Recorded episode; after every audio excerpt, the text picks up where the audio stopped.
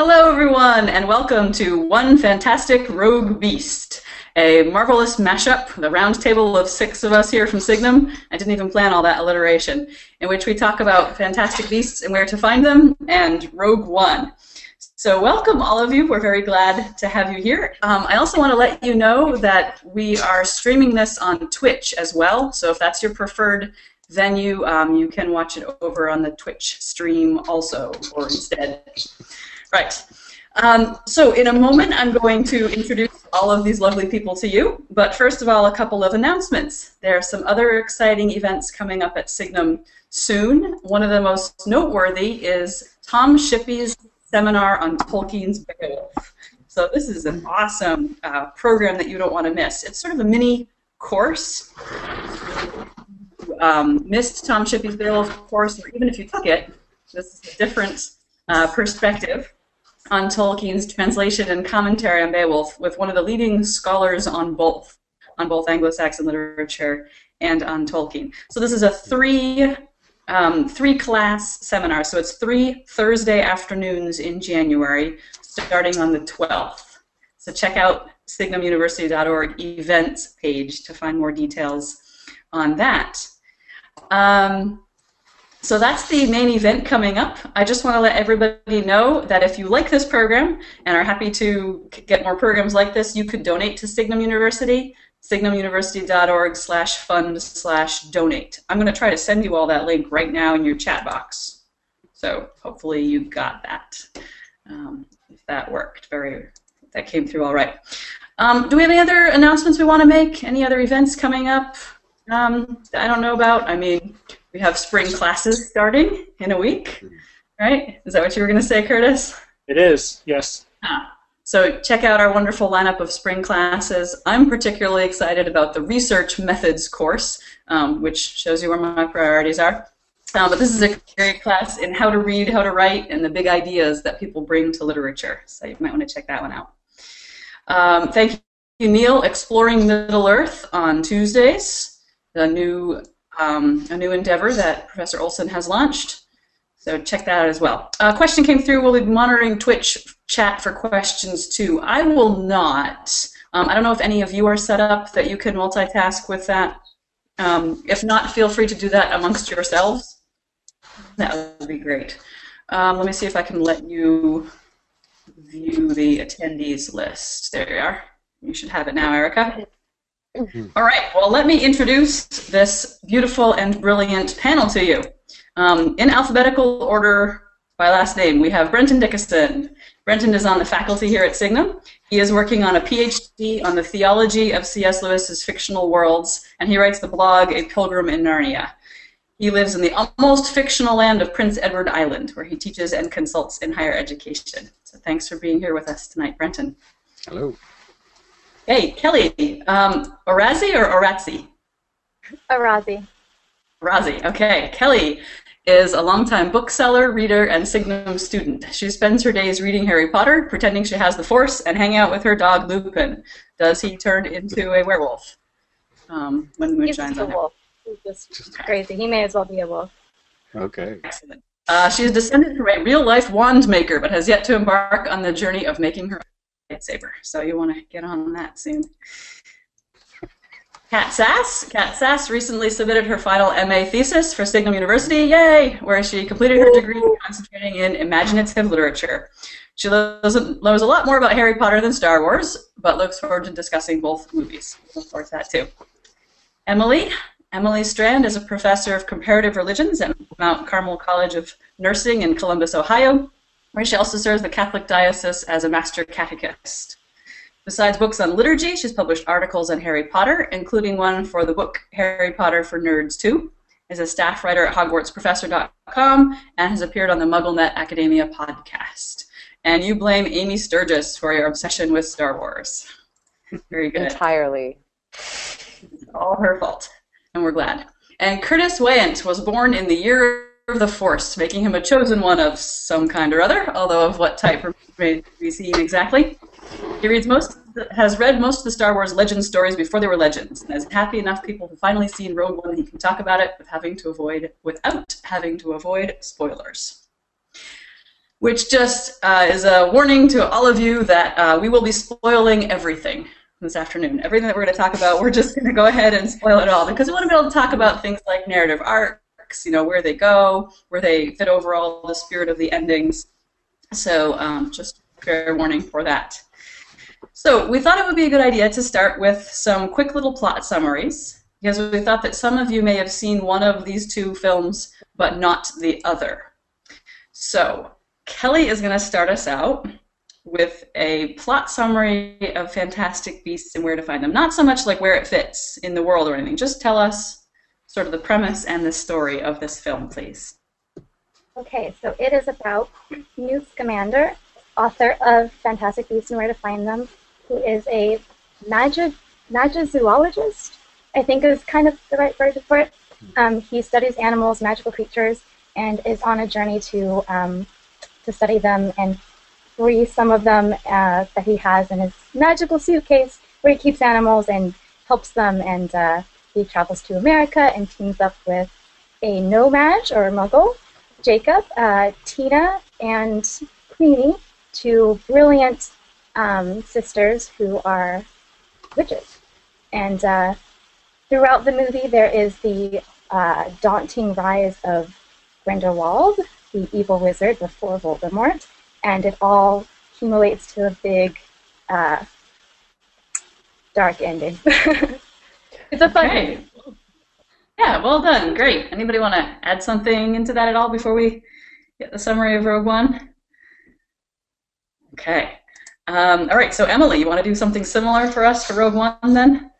Yes, indeed, in a totally different uh, in a totally different way. So, the best way to understand the premise of Rogue One is to think about A New Hope, which is the original 1977 Star Wars film.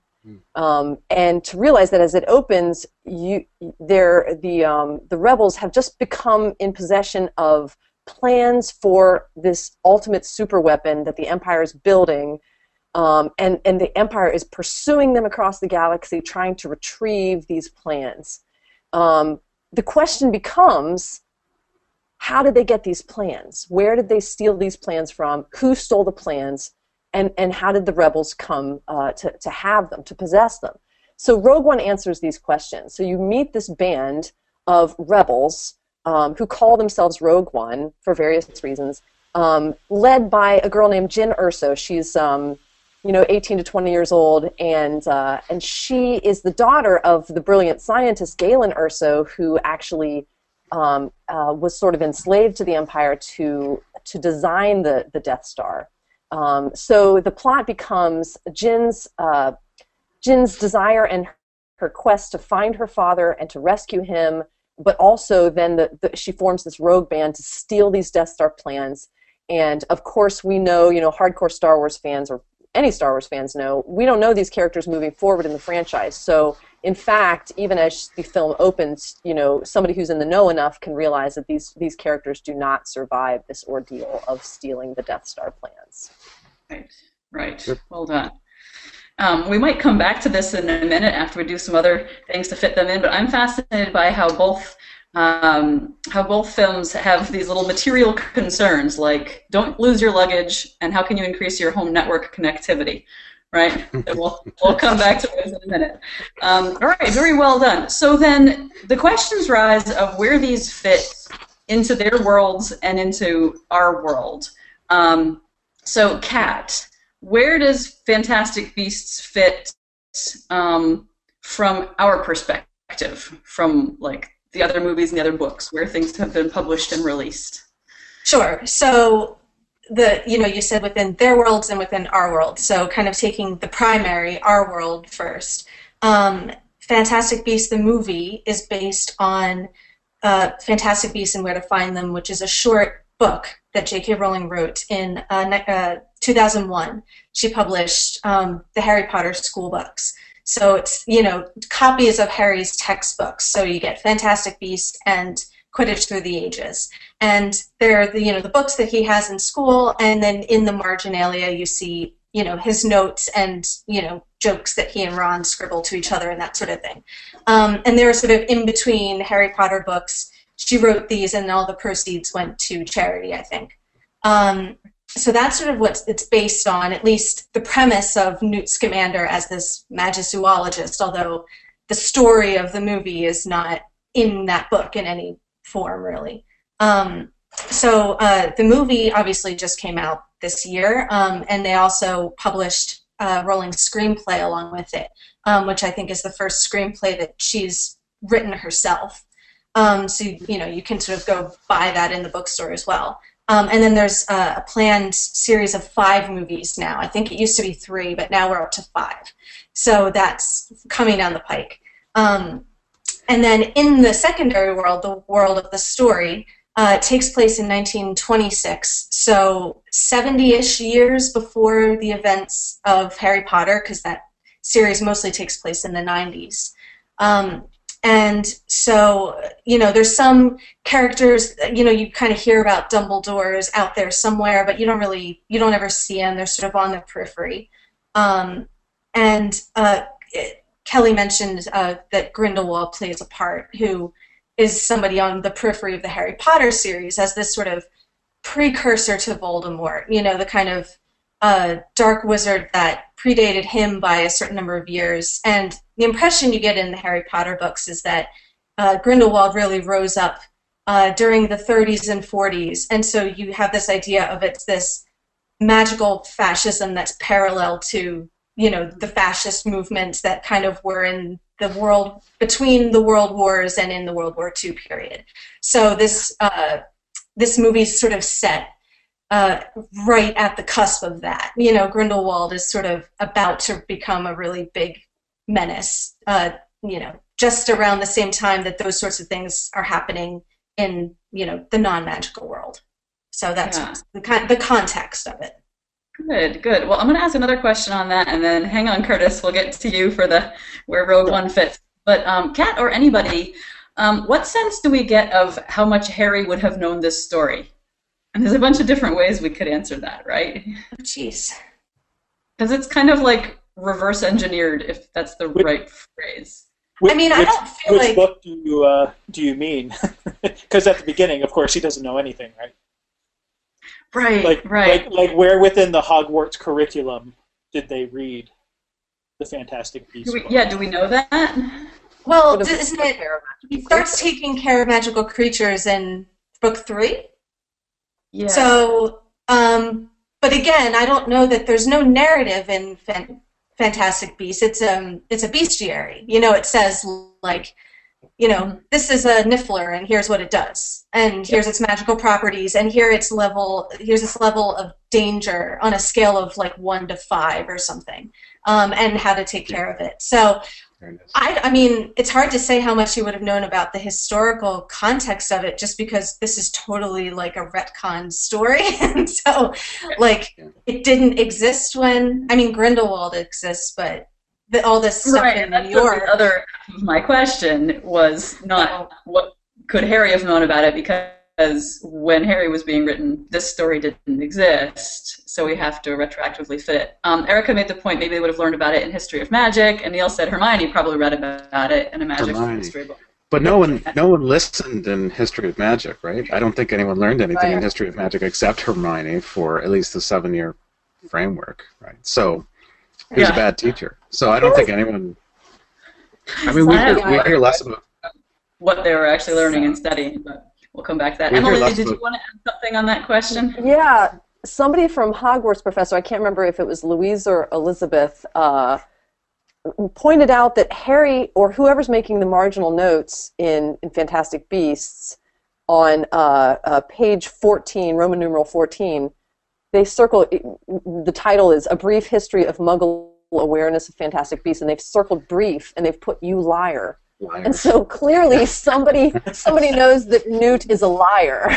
So that's one thing I think we have to think about moving forward. Well, at least we know Newt is a liar. So if he's if he's not really here to here in America to shop for for fancy uh, puffskeins or whatever, then at least we heard it here first. You know, we heard it in this little textbook first.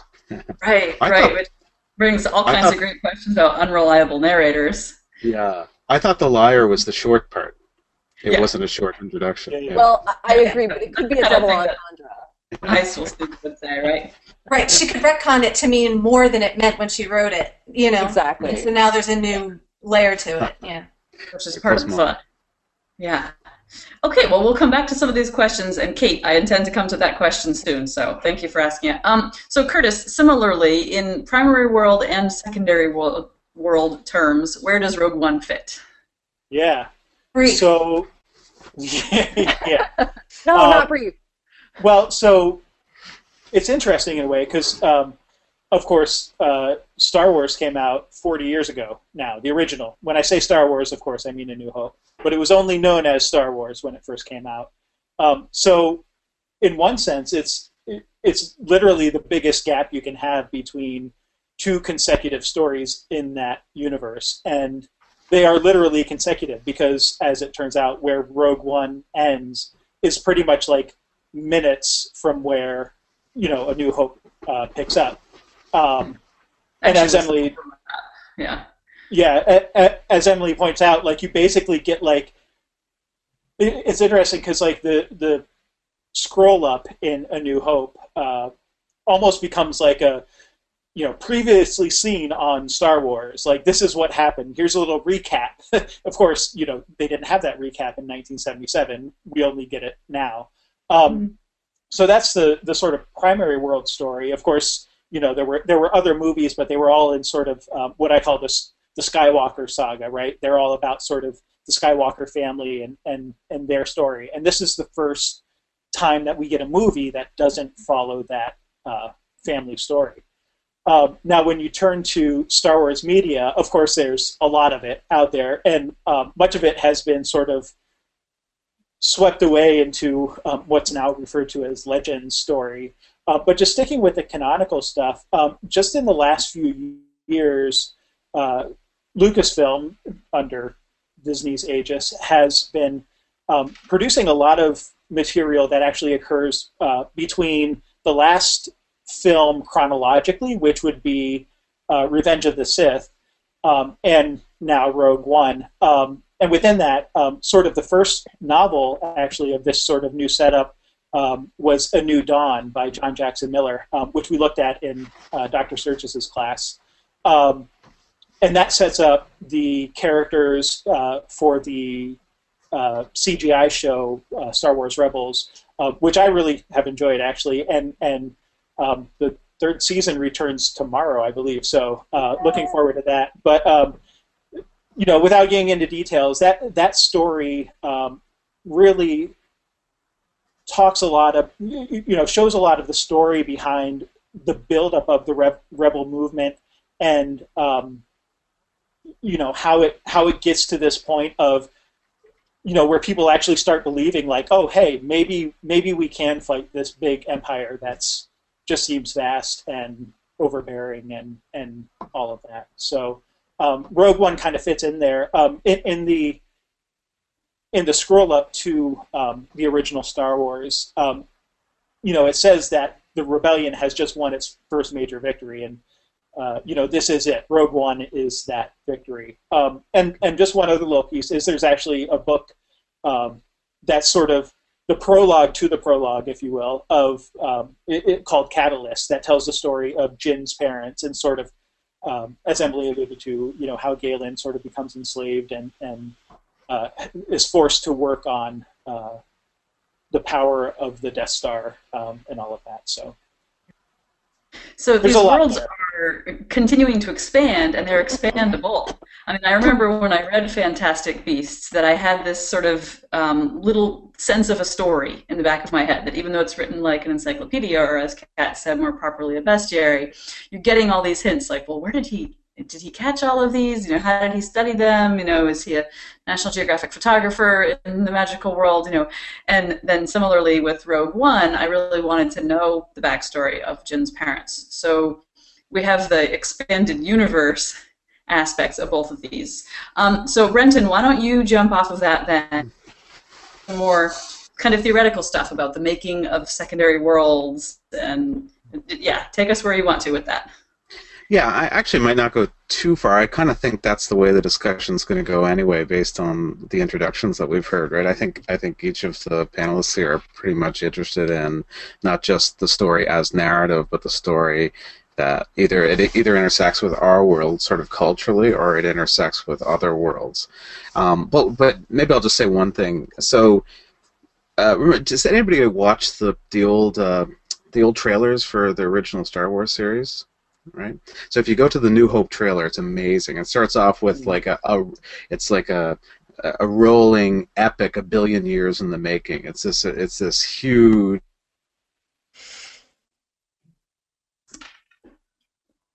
Oh, I think we just lost your sound.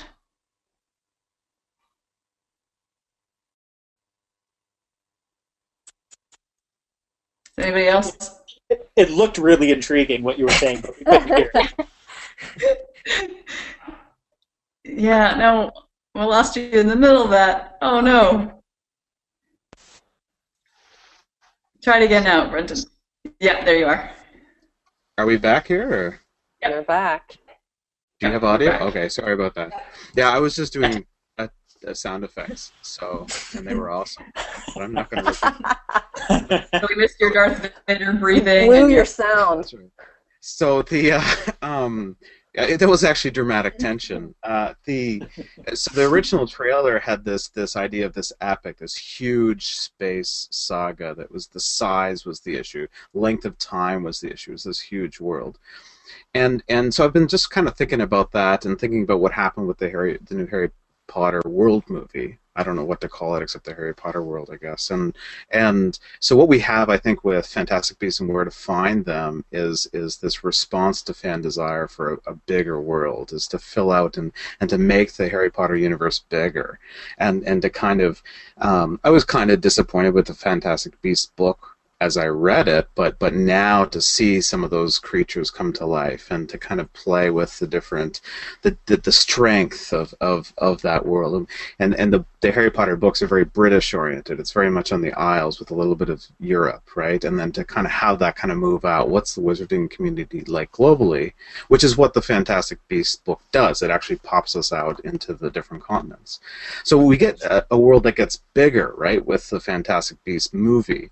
I think though with the um, with Rogue One, and I, and I have a lot to, of good to say with it, so it's not a negative thing. I actually think we're seeing the the Star Wars universe kind of get smaller as we add as we add to it. It's actually narrowing in on these these spaces. I thought uh, actually both introductions are great, but Curtis the roll up thing, right? To, to, to insert like so we've got we've got an insertion of you know a whole movie, a two hour movie that's inserted into just a couple of words within the first you know yellow scroll on the screen. And and it actually like the the, the movement between the different galaxies actually kind of gets quicker. Uh, you know everything's happening some you know immediately. Uh, we have we have uh, t- things that are hopping on top of one another including the force awakens insertion. And so so these two kind of insertions the fantastic beast insertion and the uh, rogue one insertion they kind of move pretty well into those worlds but i think they do opposite thing one makes the world bigger, and I think one makes that world smaller. So I think that's what I would start with, just as a as an introduction. I think we'll end up talking about kind of how these worlds come about and what those things mean anyway. So. Erica adds to that that we're introduced to five or so planets in about five minutes. Yeah, that's right. Bam, so bam, bam, bam. Kind of like double clicking, right? So we had the original movies, and then we sort of double click on just one little tiny moment or one little yeah, phrase, right. and we look at that in its own window, so to speak. But they well, were even labeled. those, those at least they were labeled. They're labeled, yeah. Unlike usually they're not. Uh, but I mean, that's that's one one thing too. Is is in uh, in those awful first three movies, what we got when we went to a new world is we saw the world, and then we saw these huge, expansive cities, and then we kind of narrowed in. Now in this mm-hmm. world, we come and we're immediately on a planet, and we're immediately on a base or a village or or the a little tiny city. It's there's even a narrowing in the visual reality. We don't see any of those maps that pull out the galaxies, right? That we see in all the other films. And so I think there's there is a a smallening of this of these worlds that I think is I think is actually I think to to its credit in this case. Um, and I don't know how much. Now. There was some good stuff in the prequels. Oh well, yeah, no prequel hating, no prequel hating.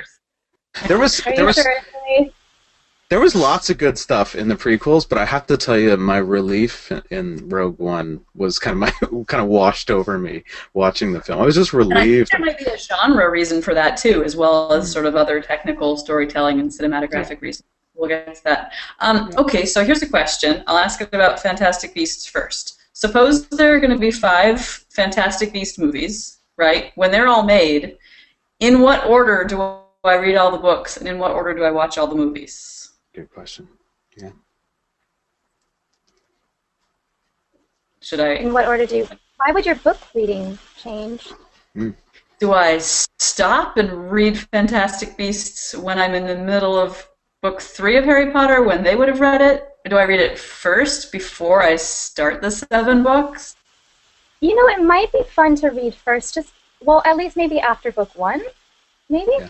Um, because what it does, the book at least, is just, as you said, is just a listing and about the magical creatures in the world. Um, yeah. And that might have been fun to have when you're reading the series for the very first time, or just again and again, um, because those creatures come up, and it'd be fun to kind of know their backstory and a little bit more about them than just what you learn in um, in the Harry Potter books because we're not, we don't get to go to magical care of magical creatures, and I'm not bitter about that at all. Uh, but um, but so I mean, this kind of is our introduction to that. So it, it might be kind of fun after book one, but I don't think it changes the game that much, and I don't think it changes the game in in how you watch the films either, um, because I, I just see them as as wholly separate, and it's it, part of that's because it's a whole different villain, and Voldemort, I think, was influenced by Grindelwald, and pro- probably could not have done what he did without knowing that someone came before him and did those things. Which those things I don't know yet because we haven't seen all five films, but um, but I, I see them to me as as separate. I don't know if the same goes for you guys. Okay. And um, Erica is also asking along those lines do we know what the five films are going to be about? Is there a continuing storyline with Newt Scamander? Um, and I have another question while you're all pondering that. Well, so what about the screenplay? Like, should I read the screenplay first because it's the backstory and then read the Harry Potter series? There is you almost should buy nothing. How pretty it is! There you So- go. Have a nice cover. Kelly, It is pretty. answer me this though: Is there any? Because I've heard that there isn't anything in the screenplay that you don't learn from a close watch of the film. I mean, maybe some um, some clarification on the end and Credence's fate. That's possibly what it gives you if you miss that in the film, because that is very subtle. The fact that Credence actually survives and escapes out of the subway. That's a little bit more clear in the in the. But unlike novelizations of of the Star Wars films, you know, where you do actually get almost like deleted scenes or additional content, additional backstory. You know, I didn't even end up buying the screenplay for Fantastic Beasts because I just, you know, first of all, I don't think I should have to read a screenplay to be able to understand a film, and secondly, um, you know, I, I, uh, I, I just I heard that there was nothing additional to it. Could, Kelly, would you agree with that, or would you disagree? Um, I am a little bit more than halfway through reading it. Um, and I wasn't sure if I was going to buy it either, but mostly just because it's very, very pretty and I like It these is books. pretty. And even inside, it's got like, you know, they did it well. Um, Okay. the the the added bits is are the um, the stage directions, right? Um, what Jacob might be thinking, what Newt is thinking before he speaks, the kind of directions towards the actors, um, which I never read screenplays, so I don't know. I mean, all screenplays have this, right? but um, but uh, but that is what I found most interesting. Um, descriptions even of um, like Queenie, like she's described as uh, the most beautiful witch to ever. Uh, what was it? She's described in this. It just. Oh, here we go. Blonde Queenie, the most beautiful girl ever to don witches' robes. You know, it's just that's kind of fun, um, and that's sort of different. I really like. Um, on a similar note, I'm reading Rogue One too, and there's not a ton of. I don't know if you guys have read the novelization of it. Um, maybe Kurt. Um, No. But there's not too many um, scenes that are like blowing my mind of, of oh my gosh this is different and I didn't get this. But um but but there's some cool characterization, char- like you get some inside characters' minds things, just like you do in the screenplay of Well, Fantastic Beasts. If I can jump in, I think what's a bit more interesting than like do we get extra material, whatever, is the matter of a, a reader's, a viewer's first introduction to the world. And John Stanifer made the comment, it's the Narnia debate over again. Well, that's why I asked it, John. Um, because the question in Narnia is what is the best introduction to the tone, to the kappa element, right, to the um, Lewis and Michael Ward term, the donegality of this world, right? And would you all agree that probably reading the screenplay or reading Fantastic Beasts itself is not what we want? I mean, we want to be under the staircase. We want to be getting our letter. We want to be invited into Hogwarts. Yes. Wow. Yeah, can I? Well- I was gonna say the same thing. That like, I, I mean, it's. I think sometimes it's fun to do the thought experiment of, I'm gonna read everything in internal chronological order just for the heck of it, like to do. But I would like that's a fun thing once you're familiar with something and you want to see. All right, if I rearrange the pieces, what new insights do I get by doing that? But in general, I kind of feel like the order in which it was published, produced, whatever, is like you know not the official version it's nothing that serious but like the best form of presentation whether it's you know the narnia chronicles or like i would say you know putting uh you know the potter films and books in the order in which they came out is probably the most just because like even if you find out later information that's backstory it's still not you're not following a train of thought of how it was conceived. And i feel like going in the order that it came is just more i don't know it has more of a flow to it Well, for the for the sake of pushing us along, because there are lots of other topics we want to cover. What about Star Wars? What order should we watch all of those in? Um, And then we'll yeah, I mean, I And wh- while you're thinking, Hans sent in his order: Rogue One and A New Hope, Empire Strikes Back, Revenge of the Sith, Return of the Jedi, and The Force Awakens is my order. so leaving out the prequels altogether. Yeah. um, Prequels do not exist, says Erica.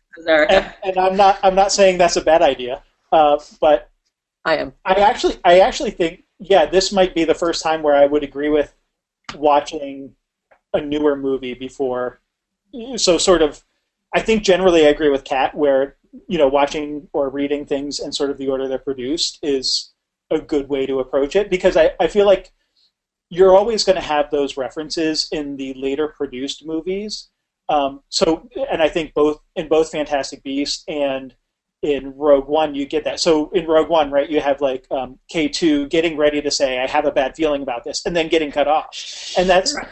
that's only right. Sorry, spoilers, guys. Um, but that's only funny because you know that they say that in every other movie, Right. and you wouldn't get that if your first movie was Rogue One. Now, you know. Hopefully, if you watch Rogue One and then all the others, and then you go back and you say, "Oh, haha, okay, now I get it." But I don't know. I feel like you lose a little something that way. But I feel for Rogue One specifically, I feel like it's a good enough movie. I don't think it's a standalone movie, and and a lot of like press has called it that. And uh, Tom Hillman and I were going back and forth on Twitter today about what to call Rogue One, um, as far as like Insertion. uh, you know, is it a prequel? Is it a you know prologue? Uh, is what Dr. Sturgis suggested? Uh, you know, is it a standalone movie? Is it an anthology movie? I, I mean, it's kind of all of those things, but none of them on its own. But I feel like it does tell a good enough story that it can be the starting point to the Star Wars series, which is the only time I've ever felt that way about a movie that wasn't A New Hope. Mhm. I want to give our audience a chance to put in their comments, and then I'll call on you, Emily. Um, Casey says, "Watch four, five, six. Oops, your comment just jumped. Four, five, six, seven, Rogue One, and don't watch one, two, and three. Kelly says, "Nope. Watch them in release order, then in universe chronological, including Clone Wars and Rebels, and about 500 books." Uh, and uh, we do have some people saying the prequels are great, and other people saying the prequels do not exist. So, Emily, what were you going to say? No, I mean, I you know I agree with release order um, about this, and and so I'm kind of you know I'm a I'm a book nerd. I'm not really a film person. I blame Amy Sturgis for all this. My my you know low grade obsession is all her fault. Um, but but in Good terms news of there's lots of books though too. yeah, that's true. That's true. I know. So it sustained my my obsession. Um, so I come to movies not as an expert. I come to movies as just a, an appreciator and a viewer. And so, and Star Wars, and I didn't have any baggage when I first watched Star Wars, but I would have watched, um, first of all, if I would have watched the prequels first, I mean, as much as I love the prequels, I probably wouldn't have kept watching. Um, but because I watched them in in the release order, you know, starting with A New Hope and going through and then back and then forward and then back again. Um, you know, with the advances in technology in terms of the filmmaking, I think if I would have watched uh, um, Rogue One before I watched A New Hope, A New Hope would have looked like an old-fashioned movie to me, and and that's not. I mean, it kind of is an old-fashioned movie at this point, and so I don't think that's a good idea for viewers. I think I think you, you know you need to to move forward as the the films progress. You know, both in our history um, more in our history than in the Star Wars history, and just appreciate it in the, the kind of hodgepodge way it kind of shakes out when you do that. Yeah, um, let's let's get let's go in on this, or maybe I should say double click on this. Though we were talking earlier. Let's, let's talk. One changes the way we watch Episode Four now. Right? I mean, I would say it certainly adds deeper poignancy, and they did that with the overlap scenes at the end of Rogue One. They made us watch those scenes differently now, right? Yeah. What else? What else does it do, Curtis? Well, so starting there, so for me, the first time I saw Rogue One, um, to see uh, that scene where you have um, Darth Vader sort of storming through uh, the ship, uh, the Rebel ship, and just like cutting down left and right, throwing rebels against the wall, and all, and and you know, like three steps ahead of him is, you know, the the guy running with the disc, and then like handing it to the next guy running with the disc right before he gets cut down, and then handing, and then like passing it through the door that won't open all the way. For me, that to jump to go from there and then right to the beginning of A New Hope, where you have, you know, those rebels sitting there in the hallway as like the smoke comes through, and like you hear the sounds of. Um, you know Vader and the stormtroopers coming into the ship, it just makes it that much more darker for me. And I'll be honest, so to, to bring in some uh, prequel hate here, though, like seeing um, seeing Darth Vader go through and just sort of cutting down these nameless rebels who I don't really have a reason to care about was way more effective for me than like the scene where you have Anakin in Revenge of the Sith uh, going into the Jedi Temple, and there's a bunch of kids there, and you know that he kills them. You don't see it, but like just from a, a an acting, I know I'm a terrible person, and you can hate me for like thinking that that's you know not effective or whatever. But it just I don't know. It's the acting. It's the it's the tone. It's it's all of the above that for me just makes that a much more a much darker and and I think realistic idea of what like a rebellion actually is. Um, and I think that that's what I like a lot about Rogue One in general is that it just it gives you that darker side. I know I know we've got questions about some of those darker things in the movie itself as well, but um, I would leave it there and I'll let someone else talk. Yeah, we do. We have some comments and questions about that. Um, but I also anybody want to respond immediately to what Curtis said. Emily, you looked like maybe you wanted to respond to that. Oh no, no. I mean, I think I agree. I think I agree with all that. Um, uh, yeah, yeah. I'll give it a thumbs up. All right, Erica agrees with you. Um, Hans agrees with you. Mark says I watched four right after Rogue One, um, and it was very enlightening to watch it that way. And Tony says I definitely think it changes the way we see the destruction of the Death Star. Instead of being a dumb mistake, it's a sabotage plot. Sabotage plot from the beginning. Yeah, so that deepens that aspect of it more, doesn't it? Um, now, what about the, the ending of Rogue One? So this is our major, major spoiler time. So if you haven't um, seen it, you might want to switch off your audio for a couple minutes. Um, so let's talk about the ending of Rogue One in some detail and discuss whether it is a tragedy, and maybe each of you can share some definitions of tragedy, like what's a classical tragedy and various other kinds of tragedy you've come across, and and does it fit? Um, Brenton, you want to come in on that? Sure, sure. I mean, I'll just do the the the, the most sort of lame approach is imagining you know comedy as a, a U shape and and tragedy as just a downward slope. If we just use that in that kind of Aristotle poetics kind of way, it's a comedy, right? Because mm-hmm. it has to it loops back into the world, right? So so if when that chip gets into the right hands, into Carrie Fisher robotic visual image hands, right? That that moment there is actually the the complete the complete loop up. So it's now a U shape instead of a slide down. I mean, there's a lot of courage and and and it, it's intriguing what they did in the film, um, and kind of keeps a lot of problems from emerging, right? In in conflicts of, of worlds that are inserted, the characters that just disappear forever for no reason. Well, now there's a reason. So I think so. So that's I think it's a comedy. Okay. I was thinking the same thing. I mean, I don't know that uh, I hadn't used the word comedy in my head, but I thought, you know, the the kind of reversal of fortune there of the characters go on an upward trend, even though it ends in death. It, you know, they start out without purpose, without fulfillment, without you know direction or anything, and there's a kind of this the spirit at the end is one of triumph for them, even if and so both on a it's it's an upward trend both for the group that okay we've now you know rescued these plans and we're escaping with them, but also for the individual characters. They both start out, I think, at a higher place than where they or they end higher than they begin.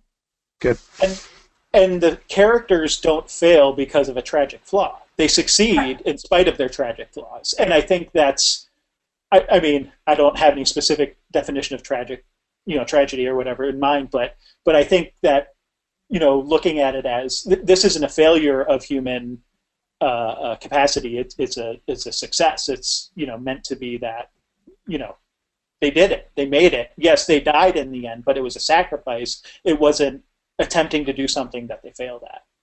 Right.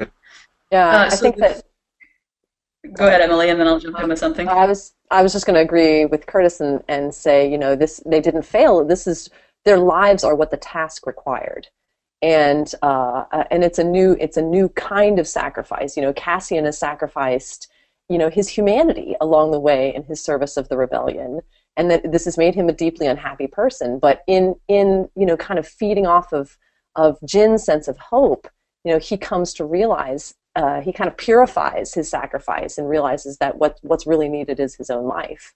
And this is a very hopeful a very hopeful thing. I mean, you know, that scene with them on the beach, you know, kind of embracing each other on the beach. Beach, it looks like a sunrise. What's coming for them, Mm-hmm. and really, the sun is rising on a new day for for the for the rebels, and and this is what Cassian wants. Um, so so yeah, I'll agree. I don't I don't think I don't I'm not an expert on what is tragedy and what's not, but uh, I would definitely agree that that this is not it. Right. A lot of our uh, listeners, viewers here have been have been agreeing. Tony says Jyn and Cassie at the end on the beach remind me of Frodo and Sam on the slopes of Mount Doom, except Yeah. that in this case they are not miraculously rescued. And Jacob says it's something that needed to happen. It was a suicide mission, but he also mentions the term eucatastrophe. Let's come back to that in a second see if we think it was a eucatastrophe. Um, Mark says anything that ends with hope is a classic comedy. And Hans points out that Jyn's message of hope is actually Cassian's message as well. Yeah. Um, so, classical definition of tragedy, Aristotle's definition, was that it brought about a catharsis or a release in the spectators by arousing sensations of pity and fear and then purging them of those emotions. Hmm. Does that happen? I mean, did you have pity and fear aroused in you in watching Rogue One, and then were those cleansed or purged? I was sad Well- when K2 died. no, I, um, I, I No. actually meant that. Like I for me, I it thought was, that was I thought that was a bit more emotional than And and honestly, it was it was that moment, like the second time he gets shot or whatever, and you're like, oh, he's not going to make it, and No. and actually, maybe some of them aren't going to make it. Now, I first time through, I didn't realize they were all not going to make it, but Right. um, yeah, no, I, I agree. Like at that moment, you're like, oh wow, that's that's different because you don't like how many times do we see like C3PO throughout the series Yeah. losing various parts of himself, and he never dies. He always comes back. right? Like His head. put together and yeah, um, right. Like half of Empire Strikes Back, he's in pieces, box. you know, dismembered. Yeah, so you don't Yeah, actually okay, ever Hans expect and, him. Hans and Erica have been saying sort of similar complimentary things here that I want to push out a little bit. Hans says he thinks it's okay that the Rogue One team died because to me they didn't feel like they had more development to give. There's always room for development, but they all accomplished their arcs in a satisfying way, except K2. But he didn't even have an arc except to be hilarious and awesome at the same time. Um, but Erica said that she thought one of the flaws in the film was that she had a hard time caring about any of them. So I agree with that, Erica, and I'd be interested to hear other people's perspectives. I had a very hard time connecting with the characters, and the film spent so long giving us little clips of many, many different places and people and things, and was honestly just completely confusing. Couldn't understand it at all until about half an hour in. Um, and so that took away from the power of the ending to me. Somebody has some I thought background. Really figure out who that is. Giving us some some fuzzy noises there. Oh, it's okay now. I don't know who it was. So, what do we think? Can I disagree gonna with say, I thought- Kate? Oh, go ahead, Kelly. No, you That's go ahead. Kelly. Sorry. I was going to say I thought it was very character driven. I don't know if you were thinking the same thing, Emily. Um, but for me, I cared so much. Each the fact that each character got their own moment of death. I mean, how could you not? I don't know how to pronounce his name. Chirrut. Mhm. Um, Root, yeah. how could you not care about him? Oh my goodness! I mean that that death scene. Really? Oh my gosh! Oh, Nothing. he, I thought he was great, and I thought the fact that you care that K two died, he's a machine, and I know that we I in the. Star Wars universe hear so much about R two, and I mean even BB eight now is everyone's favorite, so that's nothing new. But but to care about the death of a machine is brilliant, and I thought they did that really well. And for personally, I thought I, I saw the arc in each character. Um, I thought I, I was very sad with when um, Bodhi died. Um, he was just I, I had almost no uh, feelings about him the whole movie until maybe like the last uh, 20, 30 minutes or something like that of his scenes, and I was really starting to like him, and then he died.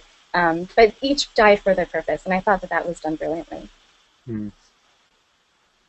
Okay. So, so for I, I read I read Catalyst before I saw the movie, um, so I knew Jyn's parents' backstory.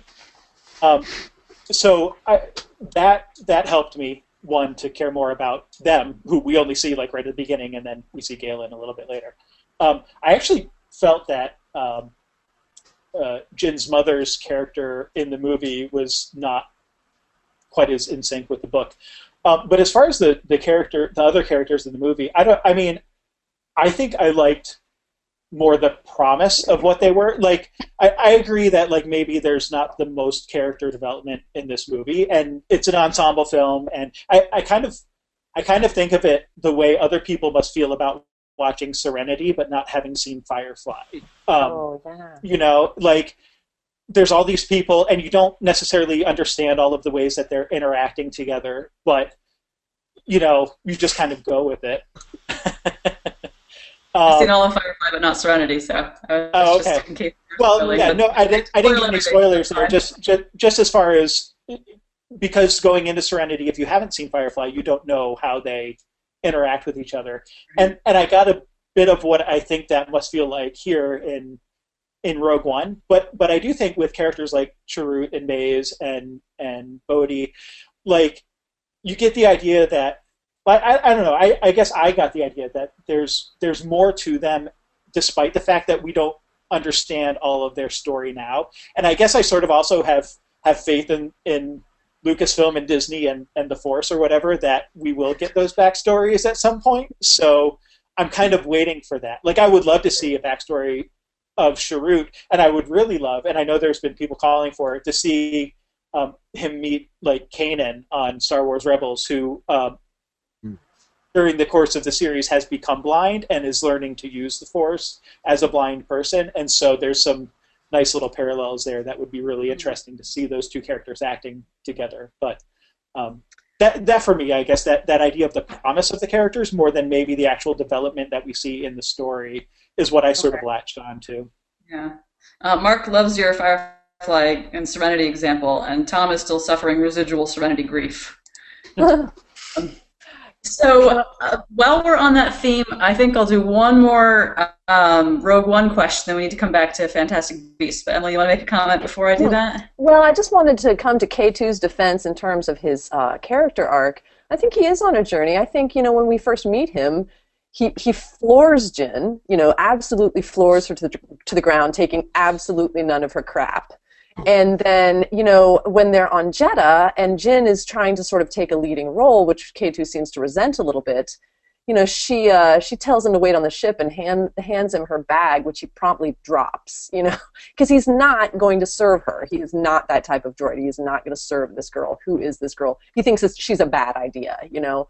And so, and then, you know, but he joins the he joins the group the, he joins the rogue group you know and he says cassian's making him but i don't think that's really the case you know and by the end he's just absolutely bending over backward doing gross things to other droids in order to serve these yeah. guys and uh, you know and he's he gives his life setting them up to do the task at hand. Not him. He's in a totally other part, but he sets them up to do the task. So I do, I do actually think he has quite an arc, and which is crazy for a droid, you know. Uh, but but only in Star Wars, I guess.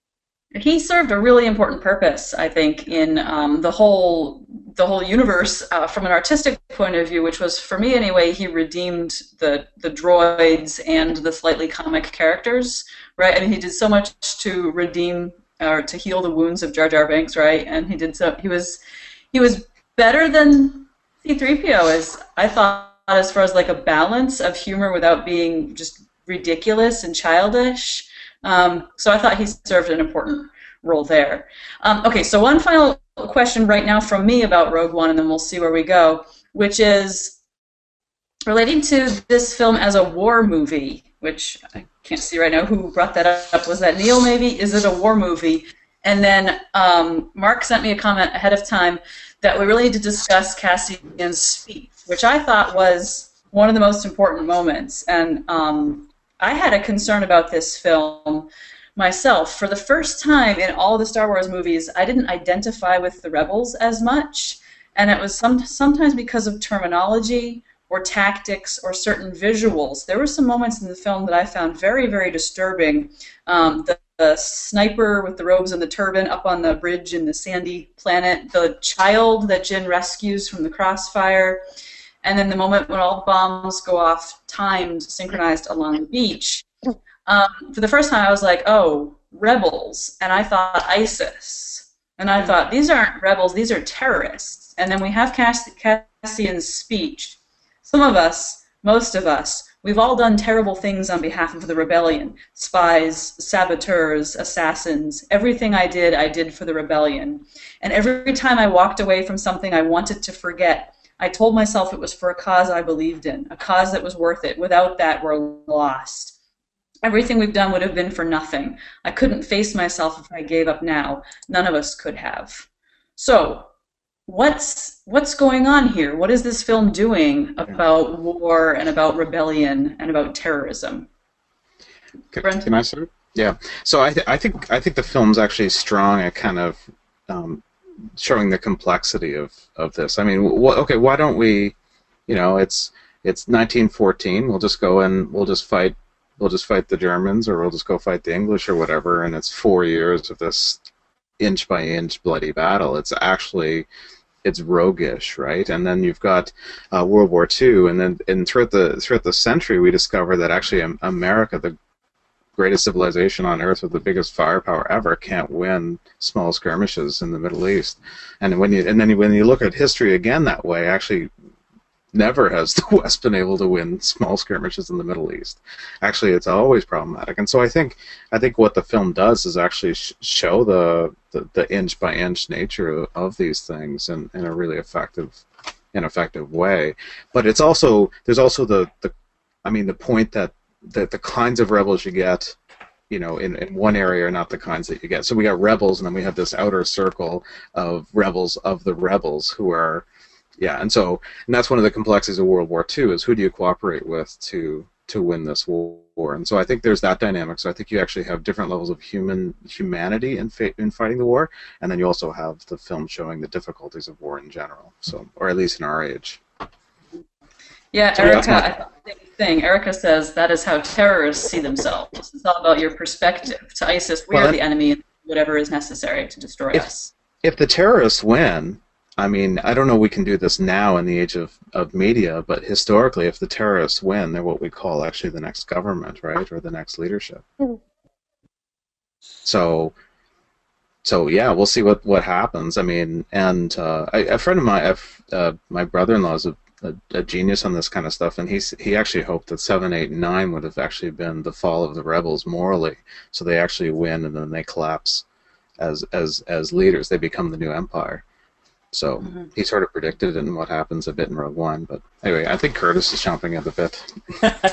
I have a little bit. So there's there's a few things. Um, you mentioned the Middle East stuff too, but you know it's very interesting. Um, which I agree with everything you said there, but it's very interesting to think back to when George Lucas was writing A New Hope, because at that time in the 70s, you're talking not about Middle East, you're talking about Vietnam, and his yeah. ideas about you know the conflicts in Vietnam and and the things going on there are very much what inspired at least some of the earlier drafts, and then you know obviously we know how that all worked itself out. But I feel like it, one of the things I like about Rogue One is that it does get into that grittier, more realistic idea of what a rebellion might actually look like, and probably brings us closer to that original idea that Lucas even had about this sort of conflict.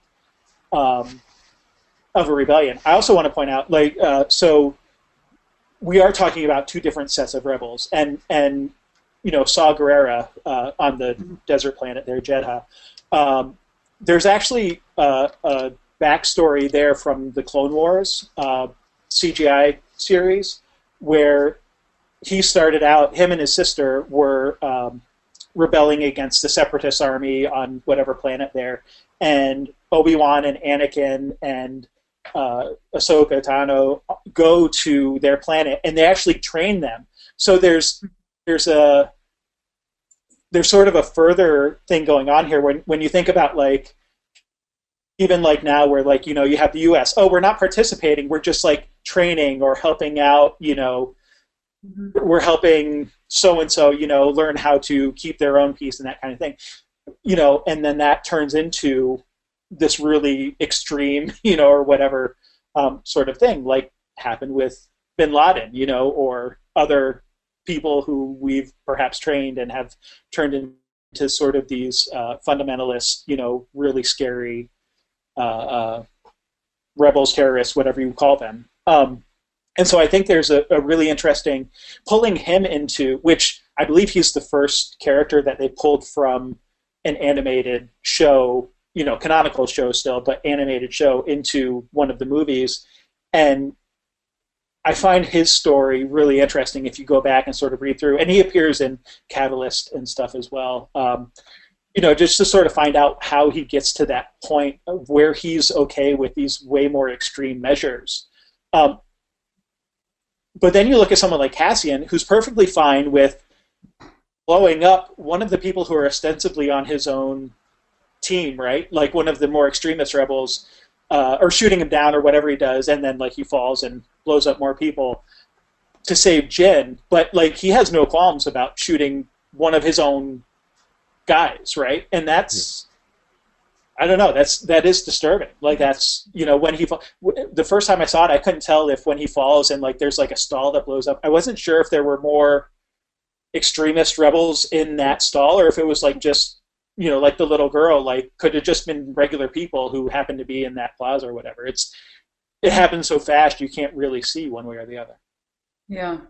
Oh, good good points. Thank you, Curtis. Hans was saying something similar here. There are three elements to the rebellion. There's the alliance, the military, and extremists. And Hans goes into some more details there. But um, there are they're not all aligned. There are Erica says there's conflict amongst the various rebel groups, and Mark says you're exactly right. It shows what a rebellion looks like. It's not excusing what the rebels did, just showing it through their eyes.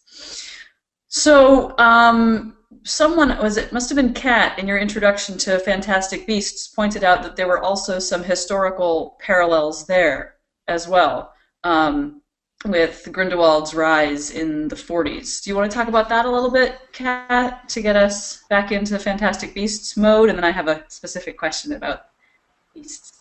Sure. I mean, I didn't really prepare anything, so uh, I'll try to think of what else to say that I haven't said. But um, yeah, it kind of, if my memory serves, um, in Deathly Hallows mostly is where you get sort of the, the Grindelwald backstory as you know Harry delves into Dumbledore's history, and he, you know, there's the biography of Dumbledore that's published that gives him all this information that you know he didn't have, and kind of similar to what you guys were saying, it sort of complicates the good guys in the story of um, oh suddenly fascism is in Dumbledore's background and is something that he flirted with of this notion um, of when he and Grindelwald were uh, were young and sort of a bit full of themselves and a bit full of each other got this notion that you know as the sort of you know superior you know race of beings with this magical ability it's we have this sort of i don't know magical person's burden to take care of the world. And you know that easily turns into you know ruling the world and ruling you know muggles. Um, and uh, you know they're ideas get more and more sort of extreme and their behavior gets more and more dangerous until the point that you know Dumbledore at least gets a wake up call to step back and rethink things. Um, and Grindelwald continues along you know this path. Um, and so I don't feel like we get a lot of details of the actual conflict. Um, you know, there's some that you know you kind of mostly just get what's relevant to Harry's story. So you know things like the symbolism of the Deathly Hallows, you know, uh, you know, the stone and the wand and the cloak, and kind of what that meant uh, to that movement as this sort of symbol of, you know, their all-powerful uh, status. Um, you know, which for parallels, you know, nicely kind of parallels the swastika because it starts, you know, the you know, the triangle with the circle and the wand in the middle predates its connection to this sort of horrific movement. It has a sort of, um, you know, very intense symbolism for the magical people as something good, you know, as sort of the symbol of the story, and it becomes sort of corrupted and, you know, uh, a symbol of the evil of that, you know, terrorist organization, really, um, which is sort of the evolution of the swastika, which is thousands of years old. Um, but today we can only look at it and see, you know, Hitler and the Nazis and everything. Um, so that's kind of, I think, what she's playing with, although I guess it's more in the movies that are going to come out where we'll get the detail of, I guess, Grindelwald's actual story and his rise and fall from power and everything. Yeah.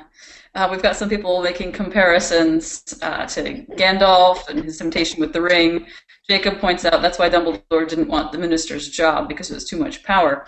And Tony says it reminds him of a quote from Batman versus Superman. That's how it begins. The rage, the feeling of powerlessness turns rage. cruel. Yeah. Um, Chris Swank is asking a question that uh, Kelly, I don't know if you want this one. She thought that the Magical Congress of the United States was not a very nice government. What did you think about the way the Magical Congress was depicted? Shoot, I haven't I haven't done a lot of um, the Pottermore stuff, so I don't know the the American government, the magical American government, and all of that. Um, it's a little bit beyond me because my interest level in it is not too high. Um, okay. But, but I thought I thought it felt a little flat, although the feelings I did get it get from watching Fantastic Beast um, and Where to Find Them is that it it was sort of corrupted in a, in a way, and I, I can't pinpoint um, anything why, any reason why. Um, but it didn't feel, and of course, the Ministry of Magic is is corrupted easily in uh, throughout the Harry Potter films. So this is not something new, and it's it's not surprising, um, and it is a different time, um, and it is a different way of thinking for sure um, in in regards to Muggles and witches and wizards and, and their relations and things like that. Um, and I think that we see that coming directly from the government, and that is uncomfortable, and uh, yeah, it kind of rubbed me the wrong way too. Um, and I don't Yeah. know if that's just because of those things or because my interest level in American uh, No. wizardry is high. But yeah, Yeah, Brenton. Yeah, Uh, I, actually, with due respect to J.K. Rowling, I'm I'm thrilled with what she does. Uh, there were times as a non-American that the movie felt like it was a, a non-American film, a non-American writer of an American film, and and I don't know, and I'd be curious to hear how Americans feel about this. So what you get in the Ministry of Magic and the Harry Potter books, the corruption is individual which creates then systematic results, right? So power, um, uh, lack of courage, whatever the issues are, and then it moves up from there. What you get in the film is this this culture. So the the culture itself has created this. We're going to react to a bunch of problems that happen between the magic world and the non-magic world. So we're going to react to them. So we're going to create this pr- these protection mechanisms uh, that then create the need for a rebel like um, Grindelwald then to break those because there's there, it's it's a problematic response. Whereas Newt, I almost called him Newt Ging- Gingrich. That's interesting. Newt Scamander. Uh, Different, different perspective, I think. Newt Sc- Scamander comes, he comes in, right, and he offers actually sort of a third way out of that piece. So the British, the British character comes in and offers this other way to think about, and it's all defined by you know clause 73 of the international statute of wizardry it's, a, it's this weird legal kind of problem that that are the children watching the film are supposed to struggle through as as many lawyers and and uh, you know the the disciplines and and all the secrecy issues. So you've got all these issues about animals and about culture and stuff and then and so it's a different kind of a thing. I was i was a little i love the film. I love this film. I was a little anxious about the as I speak as a Canadian into American culture, I, I, I always remind myself where my seat is, and I'm, I'm not sure that didn't get forgotten in the making of this film. Is that this is these are non-Americans speaking into American culture and then representing it because now we have a systemic problem, which then feeds individuals. Was there not the bolstering of many uh, American stereotypes too? Were they not Oh. done in shallow ways? I mean, Extreme interpretations, lack of subtlety, lack of nuance. A black woman president in the 1920s, which I thought was, or half black, I guess. Uh, yeah, uh, seedy prohibition era bars, New Salem witch hunters, and evangelical re- religious structures without the religion. I mean, it even starts at a bank, right? It's got everything. Like, where does you know where where Oh, does the that's right. Harry Potter starts in a suburb. Uh, Harry Potter America. I mean, we're in Manhattan, right? This is it's it's it's a magical city. Yeah. Well, So- and Yeah. yeah. and You know, especially the the um the Barebones and them I, you know especially felt like a comment you know the kind of puritanical like you said Yeah. you know evangelical fundamentalist but without the any sort of uh the compassion or you know anything that you associate with like Yeah. you know they're not preaching religion they're not in service to anybody it's that kind of pure legalism um, Yeah. which definitely feels um, whether there's truth in there you know i'm i'm sure there is but it definitely felt like the uh, british comment on you know american culture you know in the past and and now i think yeah. I Karita agree. adds to that thoughts about magical and non-magical folks not being allowed to marry and how it might compare to things like anti-miscegenation laws in the U.S. Um, Erica has sent me a link to Dr. Sturgis's blistering critique of J.K. Rowling's attempt at American magic. So I'm going to send you all that link right now. And Emily, you wanted to comment on this point? I, I did, and, and I would recommend Amy's. I think that's probably her um, her article in Reason magazine. Was excellent, excellently done. And um, you know, she, the thing about I, I mean, I was I was really torn watching Fantastic Beasts because you know, like Brenton, I really loved the film. I was highly entertained by the film. And, and there were times with the American um, portrayal that I was like, "Hey, I resemble that remark," you know.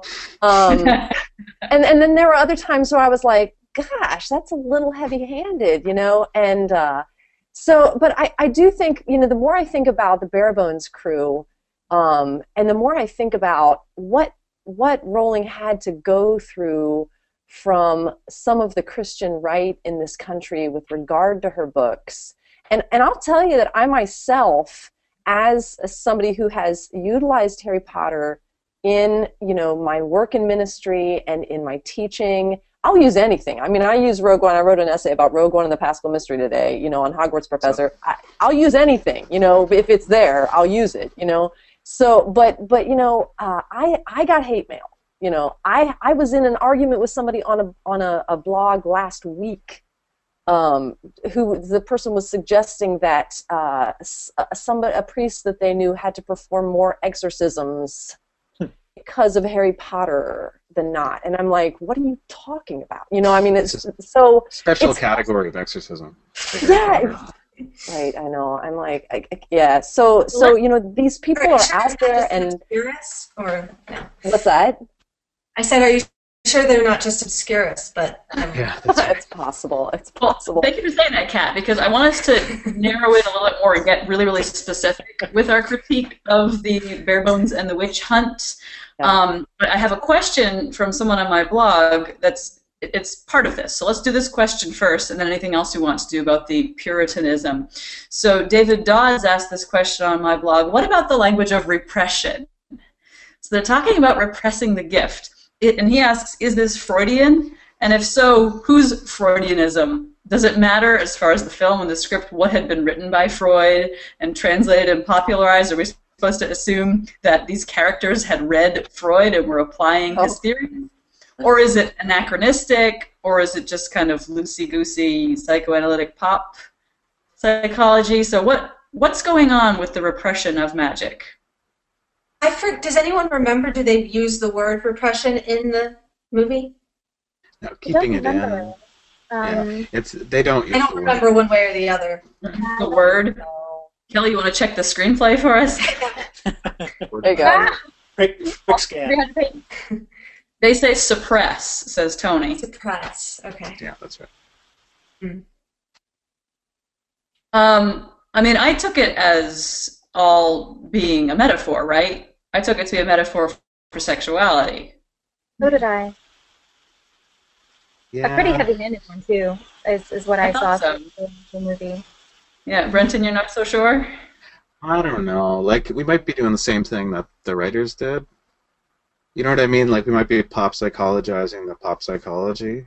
Like, like I suspect that actually the, the metaphor was for magic, right? I think, I, I think actually I, I oh, will go back to it. magic. It wasn't a metaphor. right. So a double metaphor makes it literal. It's I will go back to kind of Emily's comment, and I think so. Someone who's lived within the United States but is not American, somebody who dialogues with that world in a professional way, I actually find America much more diverse.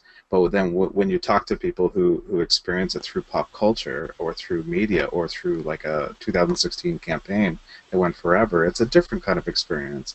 And so I don't I don't I think it's very much ingrained in, in, in what how America is perceived in the world. And so I think they would immediately just go to repression in general. And you can put in sexual. I don't think it's ter- terribly sexual. I think it's I think this I mean a, a, great mistake, and, and the editors in the states uh, was was actually calling it Sorcerer's Stone instead of Philosopher's Stone. Philosopher's Stone would have been maybe a little put offish for some, but it would have actually solved a, a, big problem right from the beginning. And and from that point, you've got this weird divergence uh, mm-hmm. where evangelical Christians are some of the biggest defenders of the Potter world and some of the biggest offenders yeah. against it. And and so I think I think that's I think I think I would go with Emily. I vote Emily on that one. So. Well, and if I can, if I can just, you know, so the metaphor for magic. I mean, you know, I think, I think, Brenton, I think you're, you're right. I mean, I, I think it can be read as sexual, and I think that that's sure. even okay with the screenwriter and the the film's producers, that that it be read as sexual. But I think we have to remember what the overarching metaphor of magic is for Harry Potter, and I've always seen that as a, a sacramental metaphor in terms of you know, magic is the ability to see the power and the presence of God in in the world. And you know, our modern problem of of uh, well, I shouldn't say problem, and it's not a problem to a lot of people, but our modern situation of of uh, kind of secularization, where religious viewpoints get repressed to the point where extremisms and fundamentalisms develop. I think you have a really a, really multi-layered metaphor there going on where you can take it as, as the sexual metaphor sort of on the on the surface but then if you dig deeper it can be a metaphor for religious extremism um, because of, of, of, repression of, of religious expression is there a bit of a breakdown between um, primary world and secondary world here? And if so, is that a problem? So I'll be a bit more specific, specific about what I mean. So when they talk about witch hunts, um, and there's a moment when Hermione laughs at the fact that they used to burn witches. Isn't that ridiculous? Ha ha. So for me, that seems to be a bit of a breakdown in the secondary world that when it starts to cross over to the primary world, then I don't know where I am as far as what I'm supposed to believe about magic and good and evil and good witchcraft and bad witchcraft. So who wants to talk about that bit? But isn't the Harry Potter world actually not a secondary world, but actually an alternative history? Right? Yes. Like, yeah. So, so in that reading, what we see actually in and with the nonfiction additions to the Harry Potter world is we actually just we just get a different European timeline. It's the, the timeline told from the, the non-victors. It's more like John Strange and Mr. Norrell then. That's right. So I think yeah. I, so in that sense, I don't think there's a breakdown. I think there's a re- rereading of history. So then, were the um, were there any real witches involved in any of these witch hunts in the alternative history then? And are there is is witchcraft ever bad? Is it a matter of like using the magic for good or for evil? Well, they mention witches who would get caught, real witches, who then would uh, do magic on their you know flames so they would get happily tickled and have a good old time and pretend to die and then sneak away. Um, that's in somewhere in the books i forget where. So i think it is supposed to be i mean probably we're meant to understand that some innocent people were book three was it? Um, we're supposed to i think like there are meant to be real innocent victims that were killed as happened in our own world. But you know uh, a certain percentage of them may have been true witches, but any true witch would have uh, escaped pretty easily. Um, so I feel like that's the kind of impression that we're given is it's a bit of a mix of both. Okay, so then let me tie that together with what Emily was saying, which I really like, but I'm going to interrogate it for a minute, Emily. Um, so historically, then, Christians, especially of the more sacramental types, have been really upset about witchcraft. Like, that's not a good idea. Mm-hmm. So to say that we're using, let's see if I can get this right, to say that we're using something that Christianity forbids as our emblem for the sacramental, mm-hmm. is that problematic or is that cool? it's brilliant, in my opinion, um, because, well, I mean, you know, Christianity has always been a very materialistic uh, uh, religion uh, faith. Um, you know, being the, just starting with the, the starting point of the person of Jesus Christ being an incarnation of God, a, a sign of God in the material world. Um, but more than a sign, someone who actually is God. You know, so so it's it's we're all we're centrally concerned with stuff. You know, and and the more the more uh, time progressed. The more we began to debate about the importance of stuff, um, and you know, but uh, Catholics and the more sacramental uh, uh, versions of Christianity today are are more and more materialistic, and and you know we spend more time with with our our beads and our, our we, we get up and we change our posture a lot during this. So so it's a, it's a very materialistic faith, and so um, so I think it's natural to um, uh, to have this this kind of uh, a comparison, and so. Um, but I think it's brilliant because yeah, you're right. I mean, this is these are these are superstitions that people uh, feared in the Middle Ages and, and kind of actually performed kind of counter superstitions to, to try to ward themselves away from. So it's, it's playing on that tension, um, and, it, and it really is turning um, uh, some of the fears on, it, on their ear. I mean, she's, she's setting this very Christian story in this setting uh, that you could interpret as very new agey and, and sort of anti-religion. And so I think in that sense that that's where the, the brilliance lies, is where she's put this little gem in the midst of someplace you wouldn't look for such a thing. Um, and, I, and I and you know people are always you know, my, some of my students would talk to me about Harry Potter, like, what are you talking about, Christianity? And then I'd start rattling off some stuff, and they'd be like, you just ruined it for me. Like, well, sorry, you know, but, um, so, so yeah, so I think it's, you know, for somebody like me who does ministry, it's a great tool in the toolbox because it is so unexpected. Mm-hmm. Let me put this into another context too. Um, I've been studying modern magic, by which I mean like the Golden Dawn, you know, Yeats and Crowley and Waite and those people. And um, it's interesting there because you have two different branches. You have the branch that um, that really saw itself as being a, a, Christian magical society. That they were Christians, but they were also practicing astrology and Kabbalah and tarot, and they were fortune telling and so forth. And then you have the side that was doing the stuff that's traditionally forbidden by Christianity, like the seances and communicating with spirits and things like that. But to tie this back to some of our favorite authors here at Signum, there were members of the Inklings who were involved in these things, you know, who were in these magical societies and were practicing these things, and then using them in very, very similar ways. I mean, Charles Williams uses the, the tarot cards in the Greater Trumps in a similar way. Um, and didn't um, didn't Sarah Brown recently give a talk about alchemy in Tolkien and how he's using alchemical symbolism? So this certainly can be done, and I like that you're saying that it's being done um, here in the Harry Potter universe as well, Emily. Well, you've also, um, you've also got a different kind of magic too, right? Like the magics are not all equal either.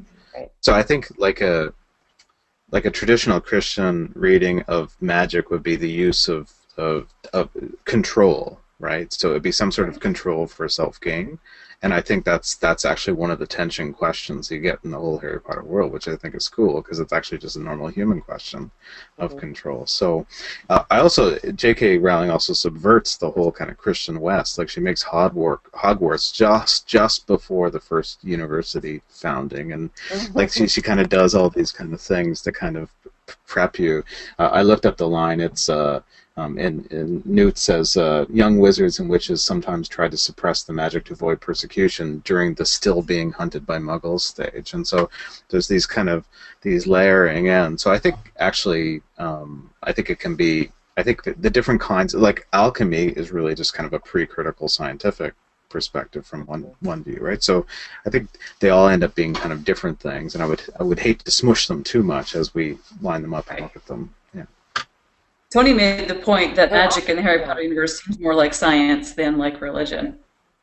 Well, I want to start um, moving us towards wrapping up. So, audience members, send in your final questions, comments. Um, we've done a really great job of addressing the questions that came to me throughout the week. We've pretty much gone through, I think, every topic you all wanted to cover. Are there any sort of big picture things about adaptation, um, about film franchises, any other sort of like big concept things you want to cover. Um, while you're thinking of them, I'll read a comment Brianna just sent in.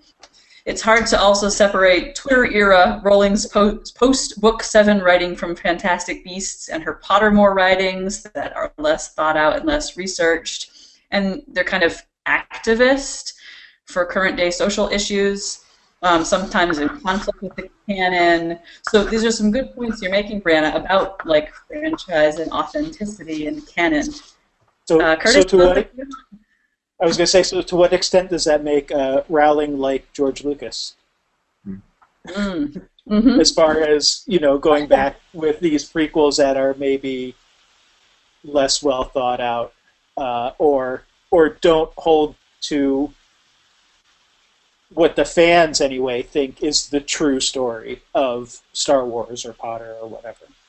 Right. Well, it makes you wonder, you know, because uh, of at least uh, the divisiveness of the Star Wars prequels, um, you know, and Lucas's involvement in that. And then I, I, it seems to me like the last two movies have been much more well received, both from like a fan point of view and just as movies, just for like the pure you know, non-fan general audience. They've been more successful, more well received. It makes me wonder, like, to what extent should or need Rowling be involved directly in these continuing spin-off, you know, things. Now, The Cursed Child, she didn't write the play for, and that wasn't exactly well received. So it's not like it's necessarily good or bad for her to be doing things, but um, it just makes me wonder with her continuing to come back to the well and expand on Pottermore and expand with these screenplays, like there's a part of me that's curious what things would be like if they were written by these other people and maybe she was continuing to write other stories in other worlds. Mm-hmm. Although that she has control. she has a lot of control. Like this yeah. is a, a far more controlled world than even Lucas's, right? Oh, well, I mean, how could you control what has become of, of the Star Wars universe? But it's, it's she's she's even the cursed child. She was looking over the shoulder as as as that came out, right? So and, or not and, the. And the really go on after the death of their original creators, right? Right, but and it's that control to me that feels the most restrictive of even more so in the cursed child but for both that and fantastic beasts i don't know that i am convinced that every harry potter world story needs to directly reference the same events the same characters the same story beats as what was in the original books. Because it sort of seems to me like you have the opportunity to go off and see something set in that world but from an entirely new perspective with entirely new concerns. And yet we get Grindelwald, who sort of, you know, Johnny Depp takes off his mask at the end, and it's Grindelwald, and it's sort of like, okay, so here's where we're going for the next five movies.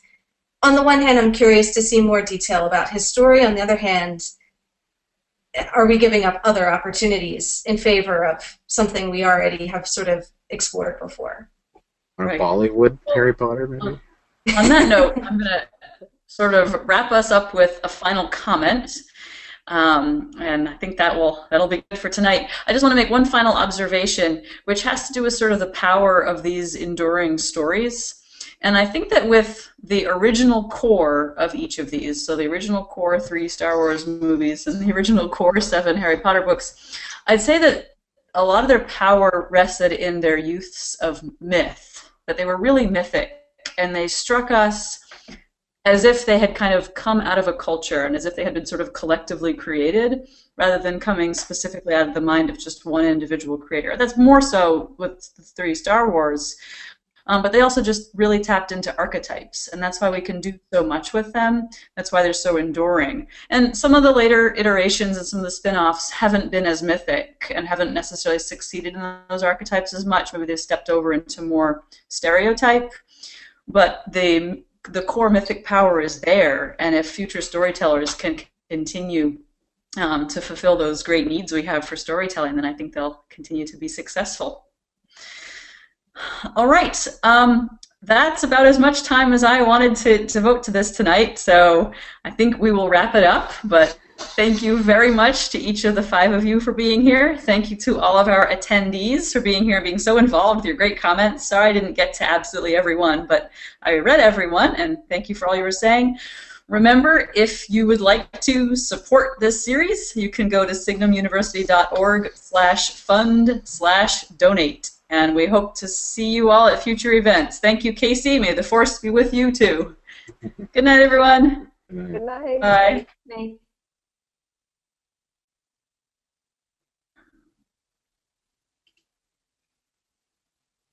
I don't know if they're gone. Kat, Kat and they're, they're all still you, here. It looked like you guys were drinking out of the same cup because you had it in the corner, and it looked. Yeah, well, no, when it was the other way, as you brought it to your mouth, it's white on the back end. It looks like you're reaching with the same cup and oh. sharing it. Passing it across the thing. Yeah. No, but it's the other way. It's actually the other, other way. way. Other so way. yeah. So, oh, see, over. She's over here for me. Wait. Yeah. No, well no, I did it. Messed it up. that was my that was my favorite part. Find a way to pass it among all six screens. Yeah, that's right. That right. no, it's a cool that trick. That would be awesome. Yeah, if I had if I had a Fantastic Beasts, I would have snatched it from uh, Emily from the side here if I could. Right, right. That's yeah, really good. Other way, Emily. yeah, it's all back. oh, right? sorry. I think it's we're all in different spots for each other. Yeah. Yeah, we're gonna have. Oh, we're gonna have to work this out. Oh yeah, it, it probably comes up randomly, but. Yeah yeah. So just to me, you two are at the top uh, over here, and it just looked like you were sharing. Did anybody else? Can I ask a question? I didn't want to be recorded. Did anybody? Did anybody else? I just found the the characters of the the middle four of the central four of Fantastic Beasts. I found them to be sort of gorgeous characters, like on on screen. I just I mm. I just I was very much connected to those characters, and the, but the, Fantastic Beasts, no. Yeah, yeah, I love those four. I love those four like characters. Aesthetically, like aesthetically, or their char- their characters themselves are. Um, yeah, I guess I mean I like I, I like the Kowalski or whatever his name is, Yeah. and Pol- Polanski. I can't remember any of them. Okay. The girl. He was good. I'm, I, I I'm was gonna pretty leave, underwhelmed so I'm by gonna make I an say. organizer so that I can. You were underwhelmed, Kat? I was, So- yeah, yeah. Yeah. film or the characters? Um, uh, the whole film in general, but the characters. I, I have a, I have an Eddie Redmayne problem. I, he has, I have yet to be impressed by him in any form at all. That that creepy Um, incest film, he was awesome in that. I can't remember the name of Savage Grace. Yeah, he was. I, I haven't Great. seen that movie. I haven't seen that movie. I don't. Don't watch them back to back. I don't know what my problem is with him. I like him enough as a person when I see him sort of as himself. Um, I don't know that I think he's that good an actor.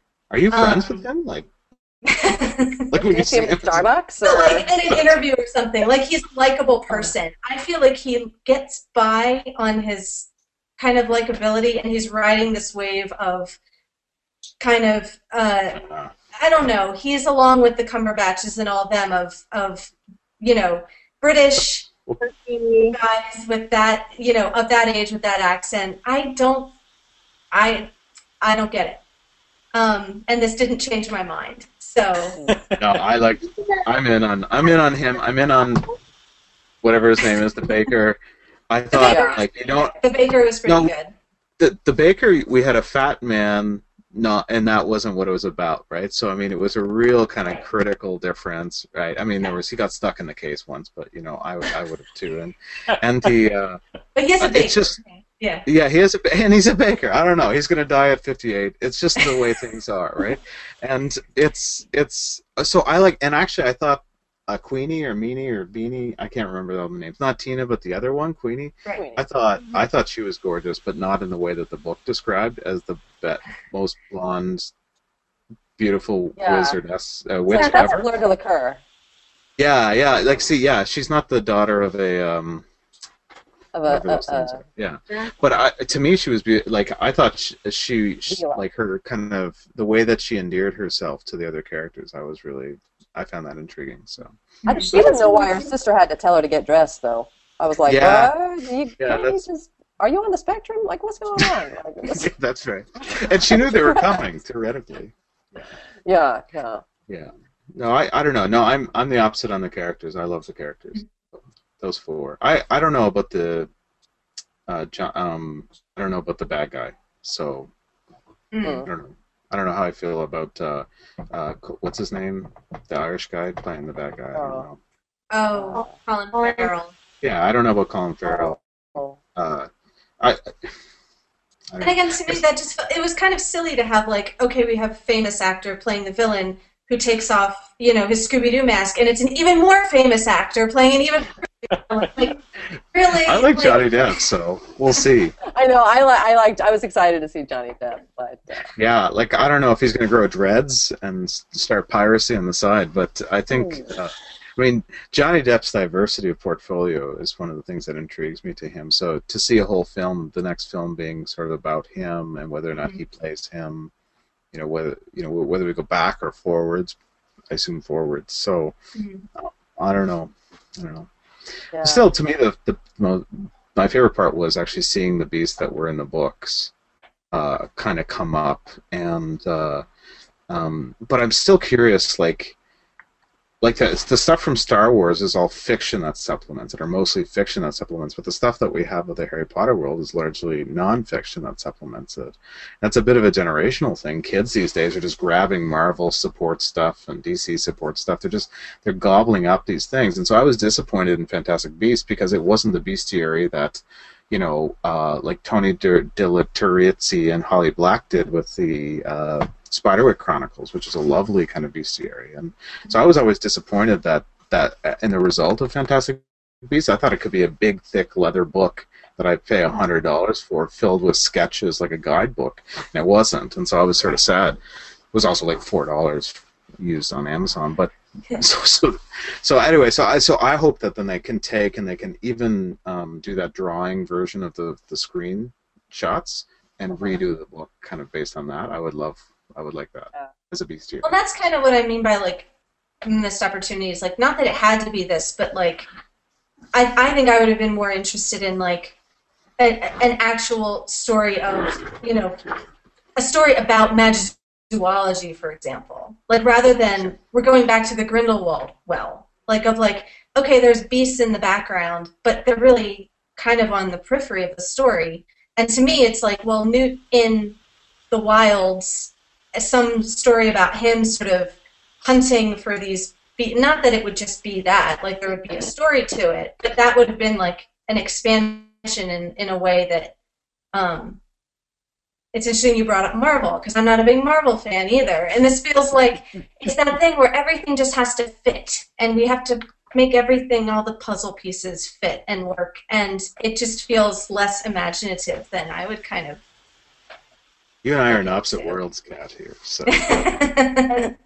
well, bringing us back to the question about control of the universe, and I think it's really interesting. And, and um, Curtis and, and Kelly, correct me if I'm wrong here, but I feel like the picture that we that we got about Star Wars and the, the making of all those Star Wars, the first six Star Wars films, both from the Chris Taylor book and also from Amy in class, was that, you know, it, it was like the more Lucas was sort of willing to collaborate, you know, the better the films turned out. So like the original yeah. three, you know, he was so still so new that he couldn't he had to collaborate and then but in the prequels that he was so he was so concerned with control over those and they suffered as a result. And that's why I've been so excited about the newest Star Wars offerings, is because they feel like this great collaborative effort.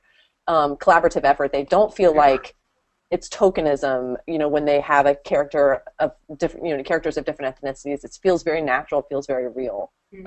The, the, and I worry about beasts because of the control issue. Yeah, I agree with that. The thing that um, actually always comes up in my mind when, when I think about that and, and the different level of control that Lucas, or I mean anyone really, is um, you know the the Tolkien letter to Milton Waldman where he says his own legendarium should be linked to a majestic whole, but leave scope for other minds and hands, and it's that mm-hmm. ability of other people to come in and add their own bits to it, and not that necessarily the auteur or whoever you know like George Lucas has bad ideas, but um, he was also from the very get go. He was also a terrible scriptwriter and, oh. and storyteller. Like when you look at those histories, like you see, like there were a lot of people sort of behind the scenes cleaning up his dialogue and and sort of giving him advice, like like Francis Ford Coppola, you know, a little guy like that, you know, sort of, you know, saying, well, what about this? yeah, and and yeah, right. and whatever. the actors, yeah, the actors yeah, did oh, yeah, yeah, you know, participating. So I, I agree with you. Like the more that he sort of controlled things, and not just that he controlled it, but um, as I think Brenton you alluded to earlier, like you know, by the time the prequels come around, you know, you can't. That's a genie you can't stuff back in the bottle, right? Because you've already had this expanded universe that's been going on for dec- a decade, over a decade at that point. You know, with yeah. comics and novels and and I mean, even the Star Wars Christmas special and that kind of stuff that have just opened so many different doors that for him to just say, no, now I'm going to take control of it all. well, the, the, it's just ridiculous. The, the Star Wars fans are the Tolkien super legalists of the earlier generation, right? So you see this, like, you, you just can't get away with certain things in the Star Wars world, right? So even if you wanted to play with it, I think you're limited just by the fan and, base. And I, will be I mean, in a good way, maybe. I've I've struggled with the prequels. I mean, I'll I'll accept them because like they're not going away. Unfortunately, like they're still going to be there, and so I've tried to like come to grips with it. But um, even like so, there was an article passed around recently about. Um, there was a discussion in the Eagle and Dragon forum around the whole uh, state of healthcare in the prequels and um, why Padme, you know, like never saw an OBGYN during her pregnancy. And like, and like and like you're like I was reading it and I'm like these are all really good points. But at the same time there's like that knee-jerk reaction to defend the Star Wars work. And I'm, I'm like really I'm like I'm trying to defend the prequels. Like there's not there's never been anything else where I've wanted to defend the prequels before. Why is this right. like an instinct in me? Um, right. And I ended up not commenting on the post because I didn't know how to resolve my own conflict in my mind about it. But um, I don't know. I kind of rambled there, but well, and I feel like it brings up. I feel like I've, I've been thinking about canon a lot lately, trying to figure out like why these certain things piss me off and other things don't. And like, um, I don't know, like, like for the legalistic Tolkien fans, like I love the canon wank stuff. Like I just finished my reread of Lord of the Rings. I'm into the appendices. It's great. Like lists of names, I'm like all there. But like Yeah. he was not legally up. legal. He was not legalistic. He constantly rewrote his stuff, and He was specific. we, we think of it as legalistic because we have a printed final version, but like that's why you have the history of Middle Earth is to say that in 1915 it was one thing, and in 1937 it was something else, and it was one thing when it was published in 1955, and by 19 you know 70 it was something different, and he was constantly evolving, and but he never just said like what they what they did with some of the Star Wars spin-off where they said, okay, this doesn't count anymore. So all these beloved books that you grew up reading, they now have no meaning. And because we say so. Like he would find a way to include it and have, okay, it's all true. It's just, well, it depends on which record you're reading, or it was Elvish bias, or it was like, you know, Bilbo told two different versions of a story, and. They're both true in the world. Yeah, exactly. Like one was the fudged this makes me look good version and one was the true version of what really happened and he found a way to redo it without kind of saying okay this is now non like I don't think he thought of canon the way we do where you have this list of like rules that you have to sort of you know Well, see, I was was accused of being immoral for saying that. Like, I, I did a on the we did a blog series, right, uh, Kat on on um, the, the last Hobbit movie, and and uh, Mhm. there was a, f- a few different bloggers, and I did mine on living text and how Tolkien kind of moved his text forward. It was always alive, and actually, whether we like it or not, actually, we're contributing to the text, and so are the filmmakers, and so are the fans, and so are uh, you know, the, actually even the in the Tolkien world, of course, there's all a whole bunch of Lord of the Rings esque material that's not as good, or not quite as good, or maybe some is good on its own merits, and so that's living text. I was called immoral, right, for you know, for not saying that the films were all bad. Immoral, like literally, it's on my blog. I was called like you, you're like, like you, you cannot be a, a good human being you know, for not just trashing everything that Peter Jackson did, right? And I wonder, and I, and, and, and of course, Star Wars. When I said that the world was getting smaller, I also meant that the fan base kind of narrows down possibilities as the as the possibilities explode. There's still this kind of narrowing, and maybe that's actually sort of the organic way that canon develops. Like canon is never like canon. If we talk about biblical canon or something like that, it's actually something that emerges out of a community Mhm. and then it's shaped by all these different forces and factors, right? And so that's actually a pretty good description of what happens in in the Star Wars world. It's not a good description of what's happened in the Harry Potter world, Right. Right. In the Harry Potter world, it's just it's a much it's very it's a very much controlled thing, and there will be other stuff. Like I would like I would pick up seven more Harry Potter books today if they were written by J.K. Rowling and there was something different. I mean, Well, I'm, and I feel I'm like I'm. I'm interested in it all, even if I don't like it all equally. Like, yeah, you yeah. know, well, I like, didn't like. like you, you begrudgingly assume you you uh, you know Yeah, you Yeah, if I could go back and not read that, you Wait, would wait, don't wait. read it. It wasn't.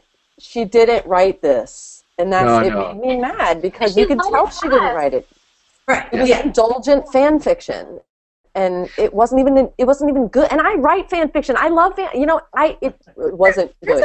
Well, you- Well, you and that's get- the thing is, it was indulgent. Period. I don't care if it's fan fiction or not. There's great, like I think Rogue One and all these things we're talking about are fanfic in that sense of it's later people, not even the creator, expanding the world in new ways. Yeah, but Um, Force and some of it Awakens was sucks.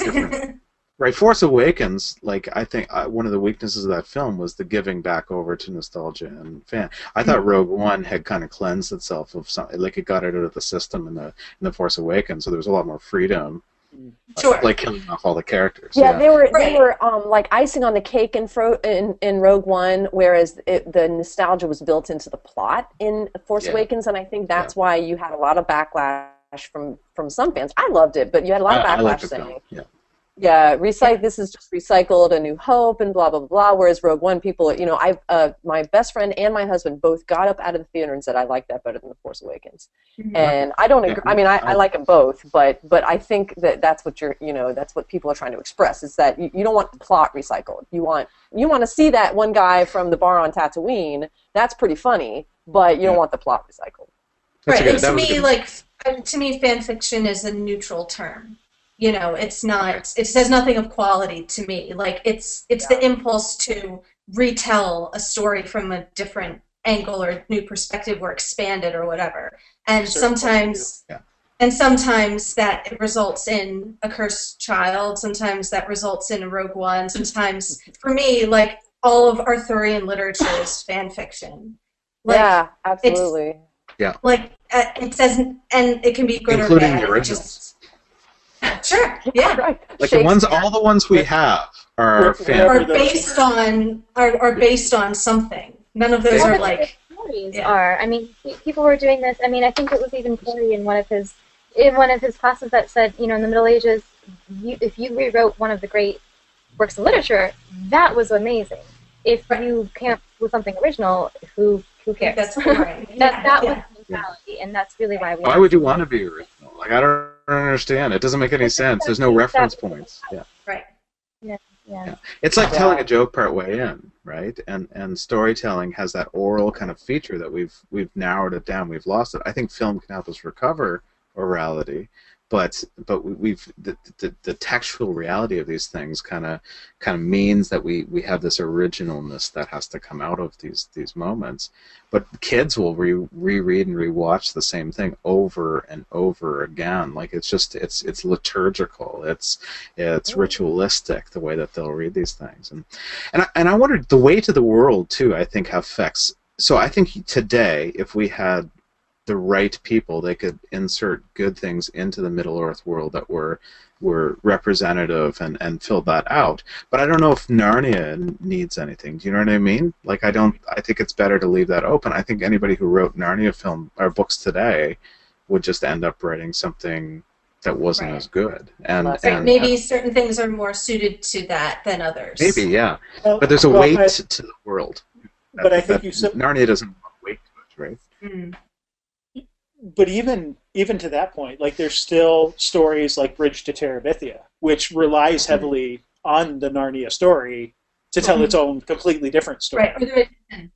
Yeah, and and they did it. No, that's great. And uh, uh, when you reach me uh, by what's her name? She wrote Liar and the Spy. Patterson or no? Uh, and uh, anyway, there's this book when you reach me that loops Madeleine L'Engle's uh, Wrinkle in Time all throughout, and actually, thr so she actually she actually accepts one know part of.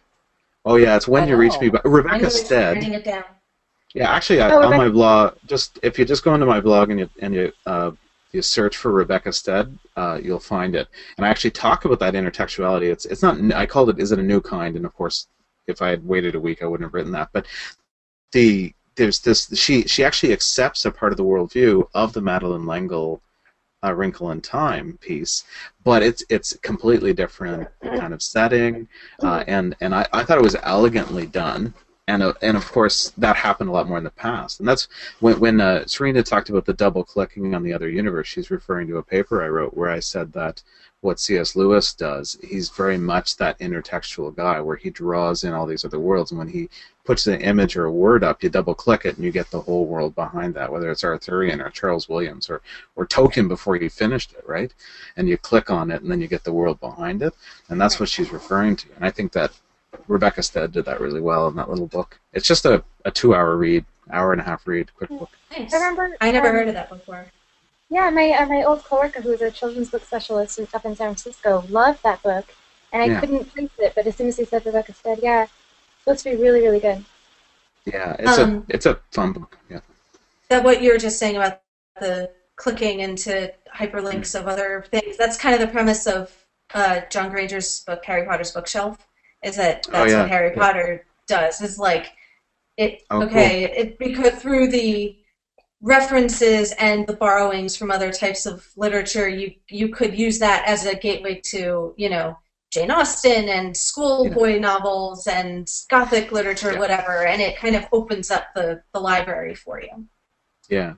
The book I haven't written is that I actually think that C.S. Lewis is actually like um, he pictures authors like a round table, like Arthurian round table, and the, the way that they contribute uh, you know, in, in, that world, the way that they share and the way that they're they're they're gentlemen and knights together and all those sorts of things, uh, including the occasional Queen Guinevere, the the way that they interact and, and then the way that the medievals would build a cathedral or build a book or a story or you know or build uh, you know a community. That's actually how Lewis wants to write, and that's how he views other authors. So when he's looks like he's ripping off or, or drawing in, he's kind of he actually views himself in fellowship with these others, and so I'm tr- I just finished transcribing Lewis's first novel attempt when he was 17 years old. He wrote a Arthurian tale called Plus Quest of Bleheris. It's about maybe a third or a half done, I don't know.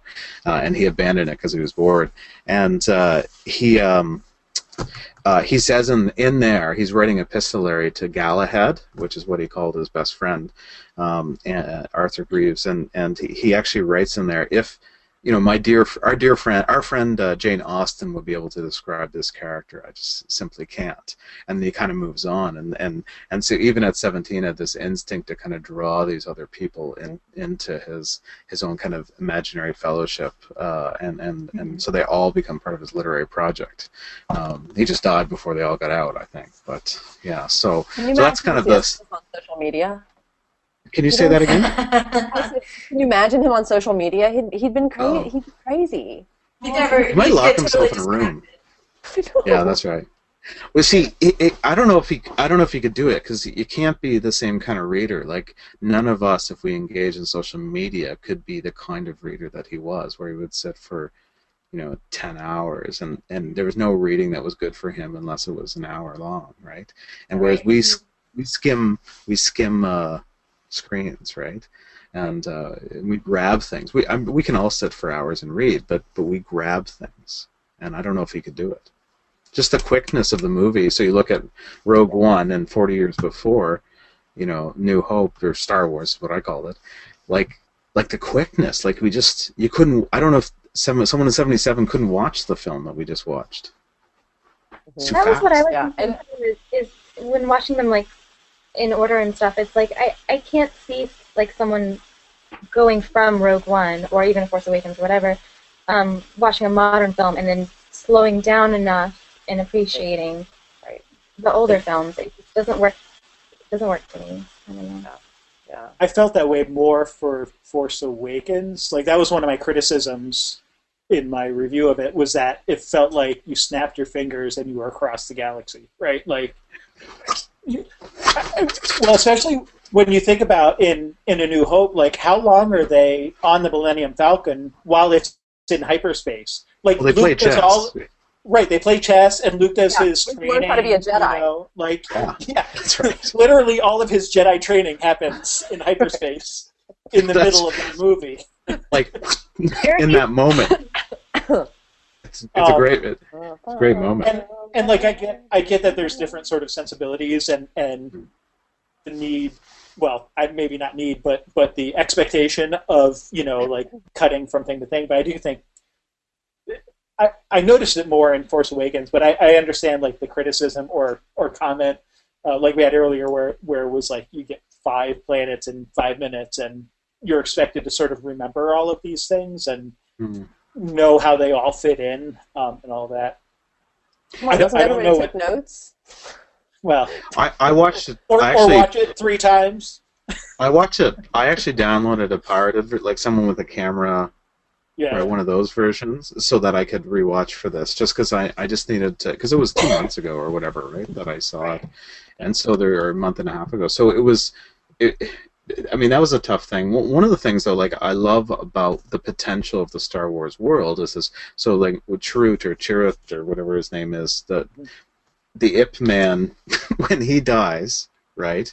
Like he's like the death of the Jedi in a sense, but he's also not the complete Jedi, right? There's just right. there's all these things, and I love seeing now in my mind. I can replace the movies. I can actually see the degradation of technology through the series right? So it gets worse and worse and worse and worse. The, the sheer technology. That's why you don't have an OBGYN. And then, but at the same time, we, we've got to reconcile with the filmmaking kind of going like this, right? As far as, you know, like sophistication. Right, the, Um, of the effects and everything. Yeah. That's right, the, Yeah. the effects. And yet there were some zippers on the back of the Rogue One film, and there were some awkward lines. Like in some ways, like like it was good that way. I kind of enjoyed that it wasn't perfect in some ways too. So Right. to me, it wasn't quite as tight as Force Awakens, which I kind of liked. I like the zippers on the backs actually. I like the Ewoks and and where you see like a jean pant leg or something like that. This, these these things are cool, uh, cool for me.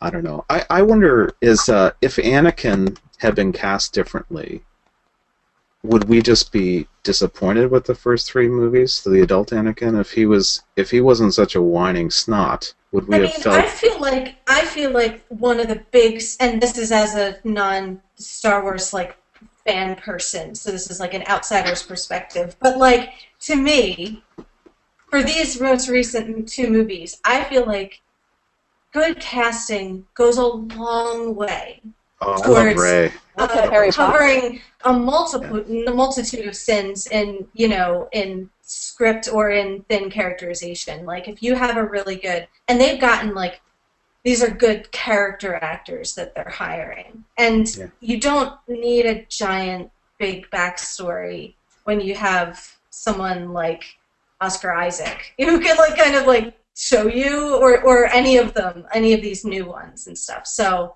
um yeah, maybe casting is like part of the, the flaw of the prequels. I, I Maybe mean, I not think the whole problem, but Well, Anakin was painful. I, I think the I- Clone I- uh, Wars. Anakin. Painfully though. He was You know what? Anakin is a whining snot. I, I mean, that that is, Yeah. and he, in, That's his especially in my head canon. In my head canon, Anakin is just a difficult young man, and I, I feel like Hayden Christensen did a pretty good job with it. I had a huge problem with Natalie Portman, especially in the first in the first film. I was like, "Oh my gosh, we don't have time for this, Captain." Why did she talk like that? Who told her to talk like that? So yeah, my Someone problem was more with her. And I mean, I just think you know, Jar Jar Binks was just such a blot on that first film. Mhm. Um, and and you know, there- it's like this big popular thing to to get to get all sentimental and get all appreciative of Jar Jar Binks these days, and like stop the Jar Jar hating, stop the Jar, Jar you know. And I appreciate that, and I, I it's okay to Where like is that him. the attitude towards it? No, It's not- Like, so I watched, I listened to the podcast, Reven- uh, I'm sorry, Full of Sith, and they have a Facebook page and everything. It's like a kind of a really nice community, and like one of the Yeah. one of the things that they try to do is be welcoming to all types of fans and not try to pull this. You're not a real fan if you like the prequels, or you're not a real fan if you don't like the prequels, or whatever. So I appreciate that, and but there's a lot of people who are like doing this Jar Jar thing where they're like, oh, you know, Jar Jar is actually the key to everything because, you know, Qui Gon encourages Obi Wan to accept him. He's this kind of lesser fool character, and yet he becomes this key component to winning the war on Naboo and everything. I agree with that in the short term, but like, they're like, actually, he's the key to the whole series because when Yoda meets Luke on Dagobah, he acts like Jar Jar to try to test Luke to accept this foolish character. I'm like, you are confusing him with Dobby the house elf, okay? Yeah. He is not Dobby the house elf. Dobby the house Who's elf better than actually Jar Jar? had a character arc, you know, that ended heroically, but Jar Jar did not. No matter what they did with him in the Clone Didn't. Wars, it, And Yeah. sadly, actually. well, So- then, The, Yeah. Sorry, I was just going to say the goofiness of Yoda though is actually more. I, it's like either a second or third draft of A New Hope, where which it wasn't called A New Hope, of course, um, where Star uh, Wars. uh, yeah, Star Wars, where well, it was the Adventures of Luke Starkiller at that point. yeah. Um, yeah, Star Killer. Yeah. where where Obi Wan Kenobi is that more of that impish, and there's actually there's actually dialogue. I tweeted it out from the the Mythgard uh, Twitter account. There's actually dialogue that that uh, Lucas stole right out of Tolkien. It's the uh, the Good Morning passage from the Hobbit Oh. of where where you have where you have Luke and Ben doing the whole Good Morning bit, and uh, and and then no Ben is like. that.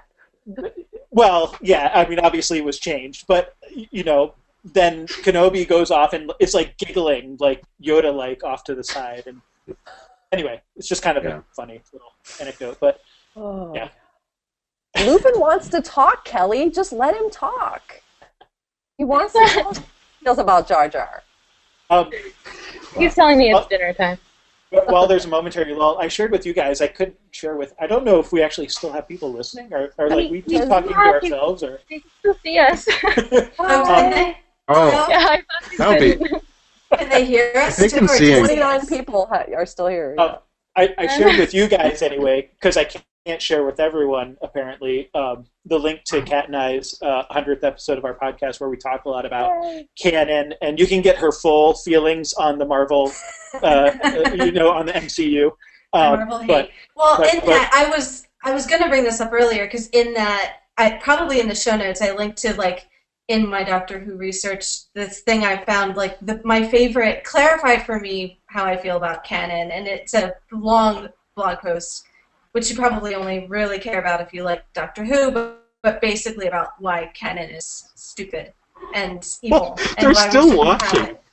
sorry. I'm sorry. Chris Swank just answered your question. They're still watching.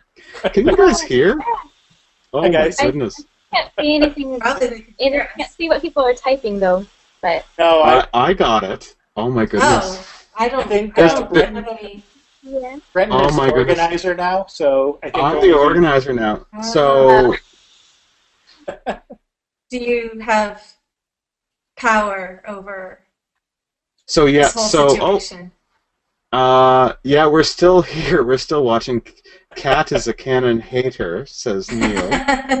uh, and people are, are starting to leave here, but uh, they're, they're, they commented about the Clone Wars uh, animated series, about how J.R. Tolkien wrote like the Niggle stuff. like all of this was here. That's great. Well done, folks. Great comments. I we did it. Great comments. Yeah, Kate, Casey says hello, Brenton. Hello, Casey. So uh, the yeah, I'm sorry, I really interrupted somebody speaking there, but it was just all of a sudden there's I have all this material here. Well, that, this uh, attention. Kat, you were Yeah, hating on right. canon. Oh, I was Yeah, hating that's right. canon. Anyway, there's it's a very long and uh, I think for me clarifying post about the aspects of canon which can be dis- destructive to creativity and community rather than helpful of it. So Hmm. oh, is this good. you, you, this is a blog post of yours? not mine. No, I think I brought I referenced it in our discussion. It's Oh. by another blogger. It's uh it's called like I'll share canon and cheap shit, something like that. And In a um, in a sheep shed, like as in meditation. no in a tool sheep shed? shit. Sheep Oh, shit. okay. Um, One more time. That's good. Just emphasize. She Um, what? She what? Oh, yeah. Another thing you were saying about the when you this reminded me when you're talking about the difference between the casting is I thought of the difference between the effects and to me for the the more recent Star Wars movies like the rediscovery not just in Star Wars but in like lots of other movies of like practical effects of like just because we have a green screen doesn't mean we have to use it all the time and Yeah. I just feel Yeah. like that one thing in uh, The Force Awakens of Rey pouring the water on her bread and it like expanding in The front of her was like better than three prequel movies of like CG everything. Like, you know, like just that that notion of you can go back to things that have real weight and you know and you use you use the CG around it to create the world, but you have real light that bounces off of like objects, and it just gives things a different feel. I think. I think that horrible apocalyptic film 2012 was the tipping point in Mm. CGI, and and whether filmmakers have figured it out or not, there's there's a recovery of the Yeah.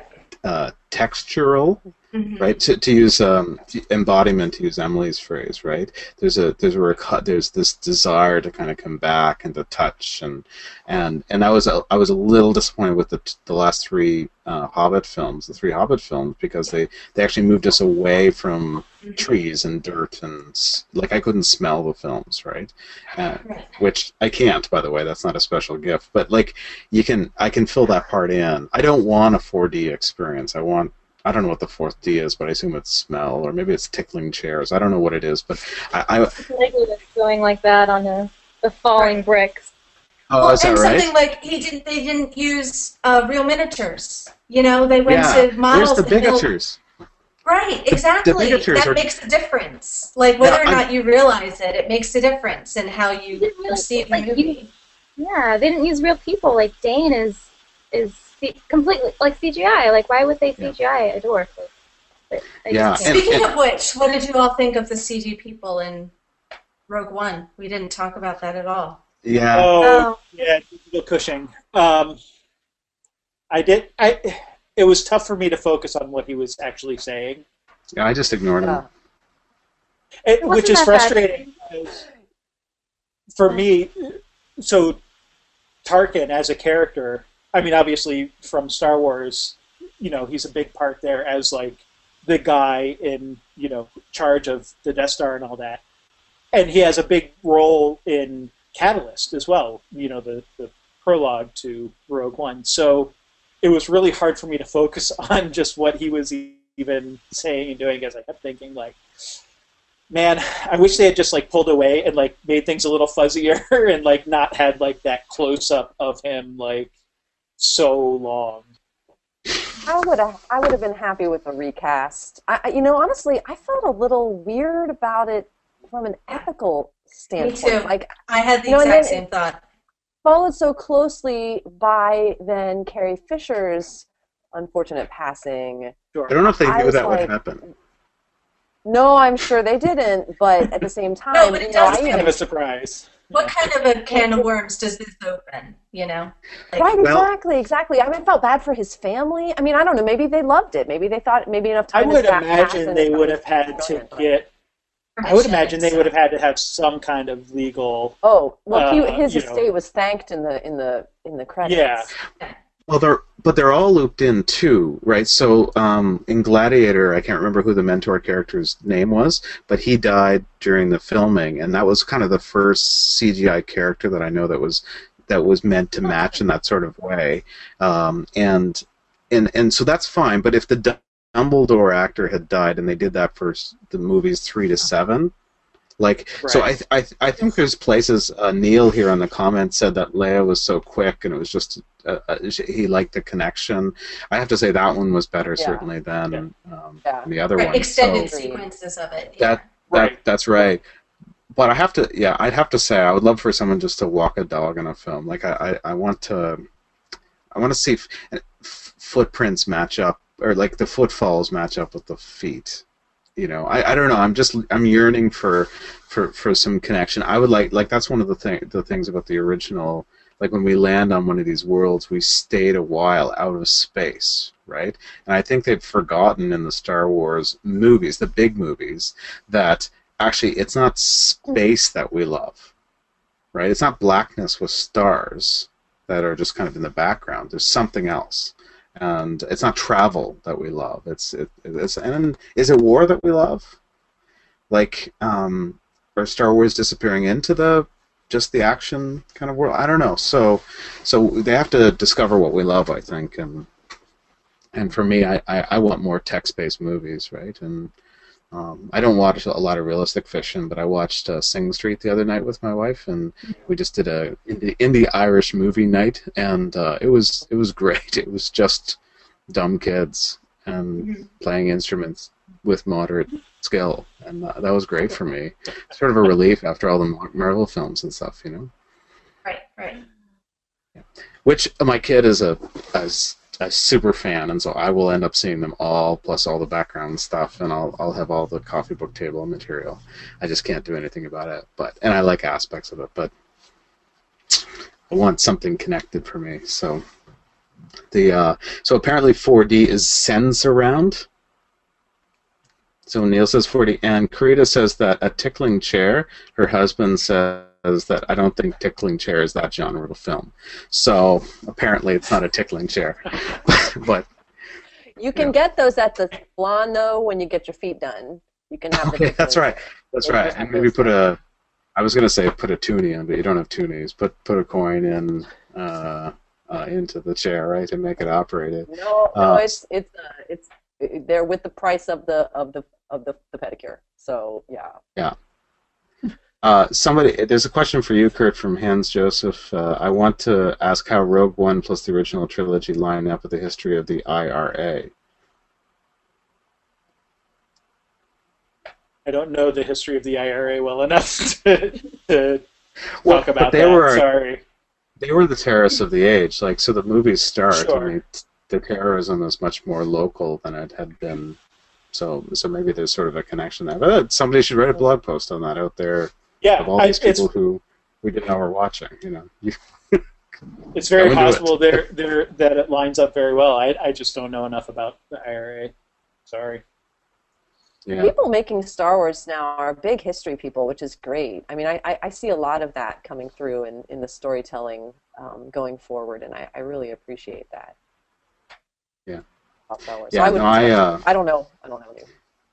Yeah, that's an it's that mythic connection. I think Serena was right in, in that, and that's why Joseph Campbell loved the at least the original Star Wars work.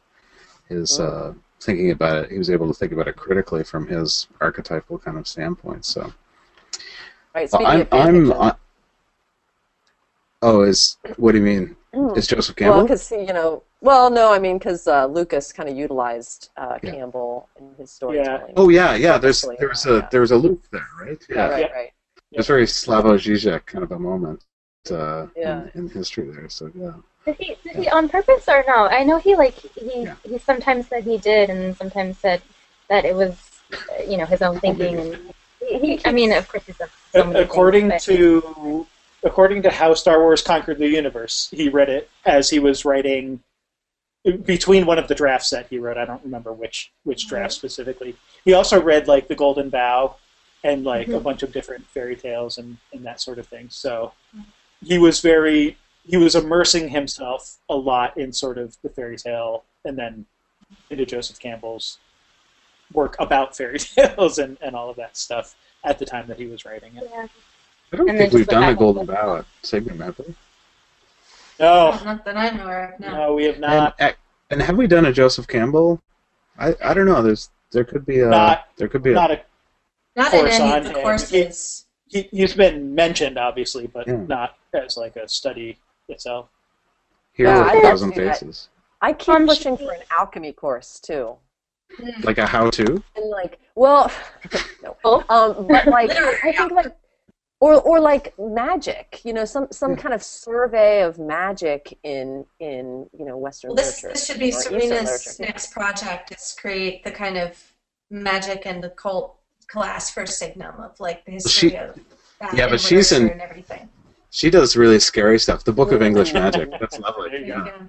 Well, I actually I actually suggested a course, um, uh, like basically called Fantastic Beasts and Where to Find Them, but apparently there are legal problems with that. Just to actually to do to do a, a class on bestiaries and then to do a class also with a class on fantasy maps, right? So we actually spend time on both those because I mean you could certainly spend 12 weeks on either, but to spend some time in some great bestiaries and to spend some time on some of the great fantasy maps might make kind of a cool kind of collaborative collaborative class and and that's one of the things that's missing. So in fantastic beasts and where to find them we get the beasts but we don't get the maps. We he keeps referring to these places and we don't get to go to them.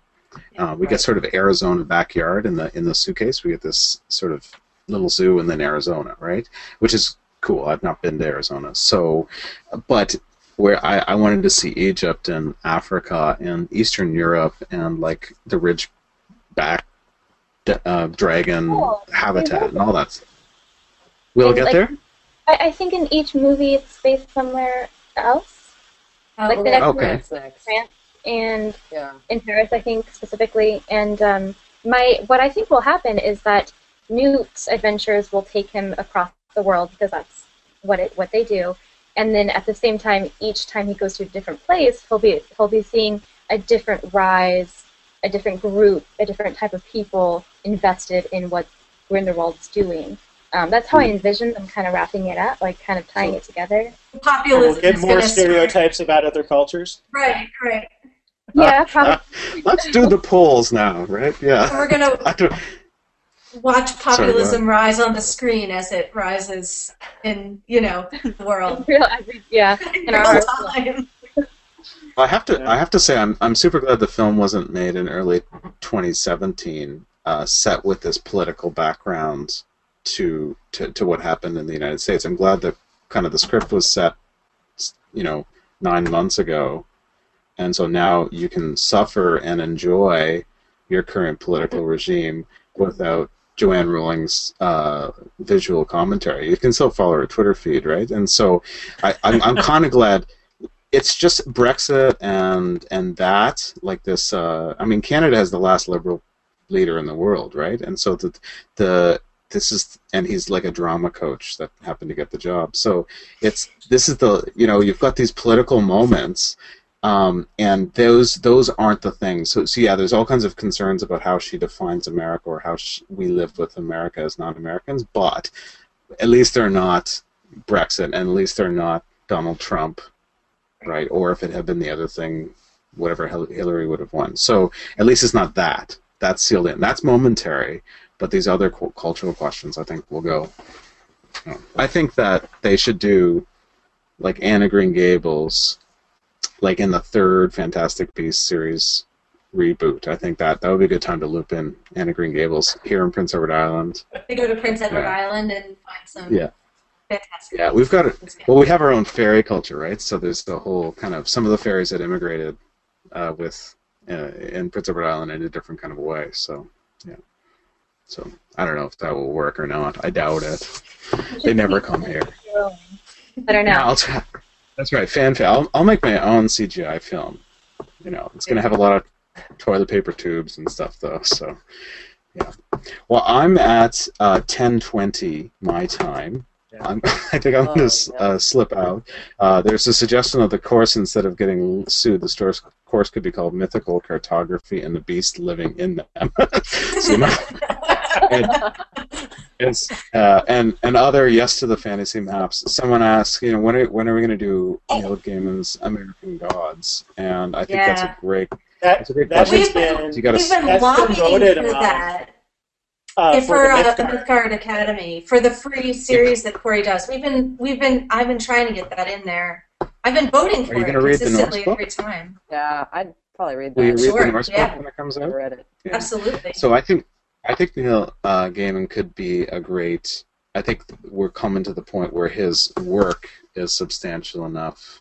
Besides being genre defining and all those other interesting questions, the work that he does in the myth based material uh, is there's enough there with the Anansi boys and, and the extra stories and and you can actually have a pretty focused course. One of the problems is he's written so many different kinds of things. To just do a course on him would be at the selection of, but you could do one on his mythic material, his mythopoeic material. I think is has a pretty solid base there, right? So yeah, no, I think that's kind of cool. Uh, maybe you're the new Signum movie review team, uh, says Karita. I would do this again, but she's been, to be fair, Karita's been not mocking us through really the whole two hours. I think so. Yeah, just a, just a warning, and her husband, I think. So. Thank you for the mockery. All right. Well, good night, Keep us up. America. Are you guys going to keep talking? Do I need to designate another person, or we're out of here? I don't know. I, All right. I'm going to sign off. Yeah, I, guess we're think, gonna I It's not we making can, sense we can after 9 break. p.m. Well, it was great. It was great to see you all. You're all just Yeah, Actually- me too. you were all names in a uh, in in blogs and lists and stuff. So it's good to see you kind of more visually. So Thank you. Awesome. Yes. Thanks to every, everyone else for staying with us. Yeah, that's right. I know we still have like 20 Yeah. people. here. Yeah, I You know, guys like are hardcore. Yeah. This is uh, I I can't get this many show up for you know for for a real class. So this is cool. So we'll see you later. Bye. Good night, all. End webinar.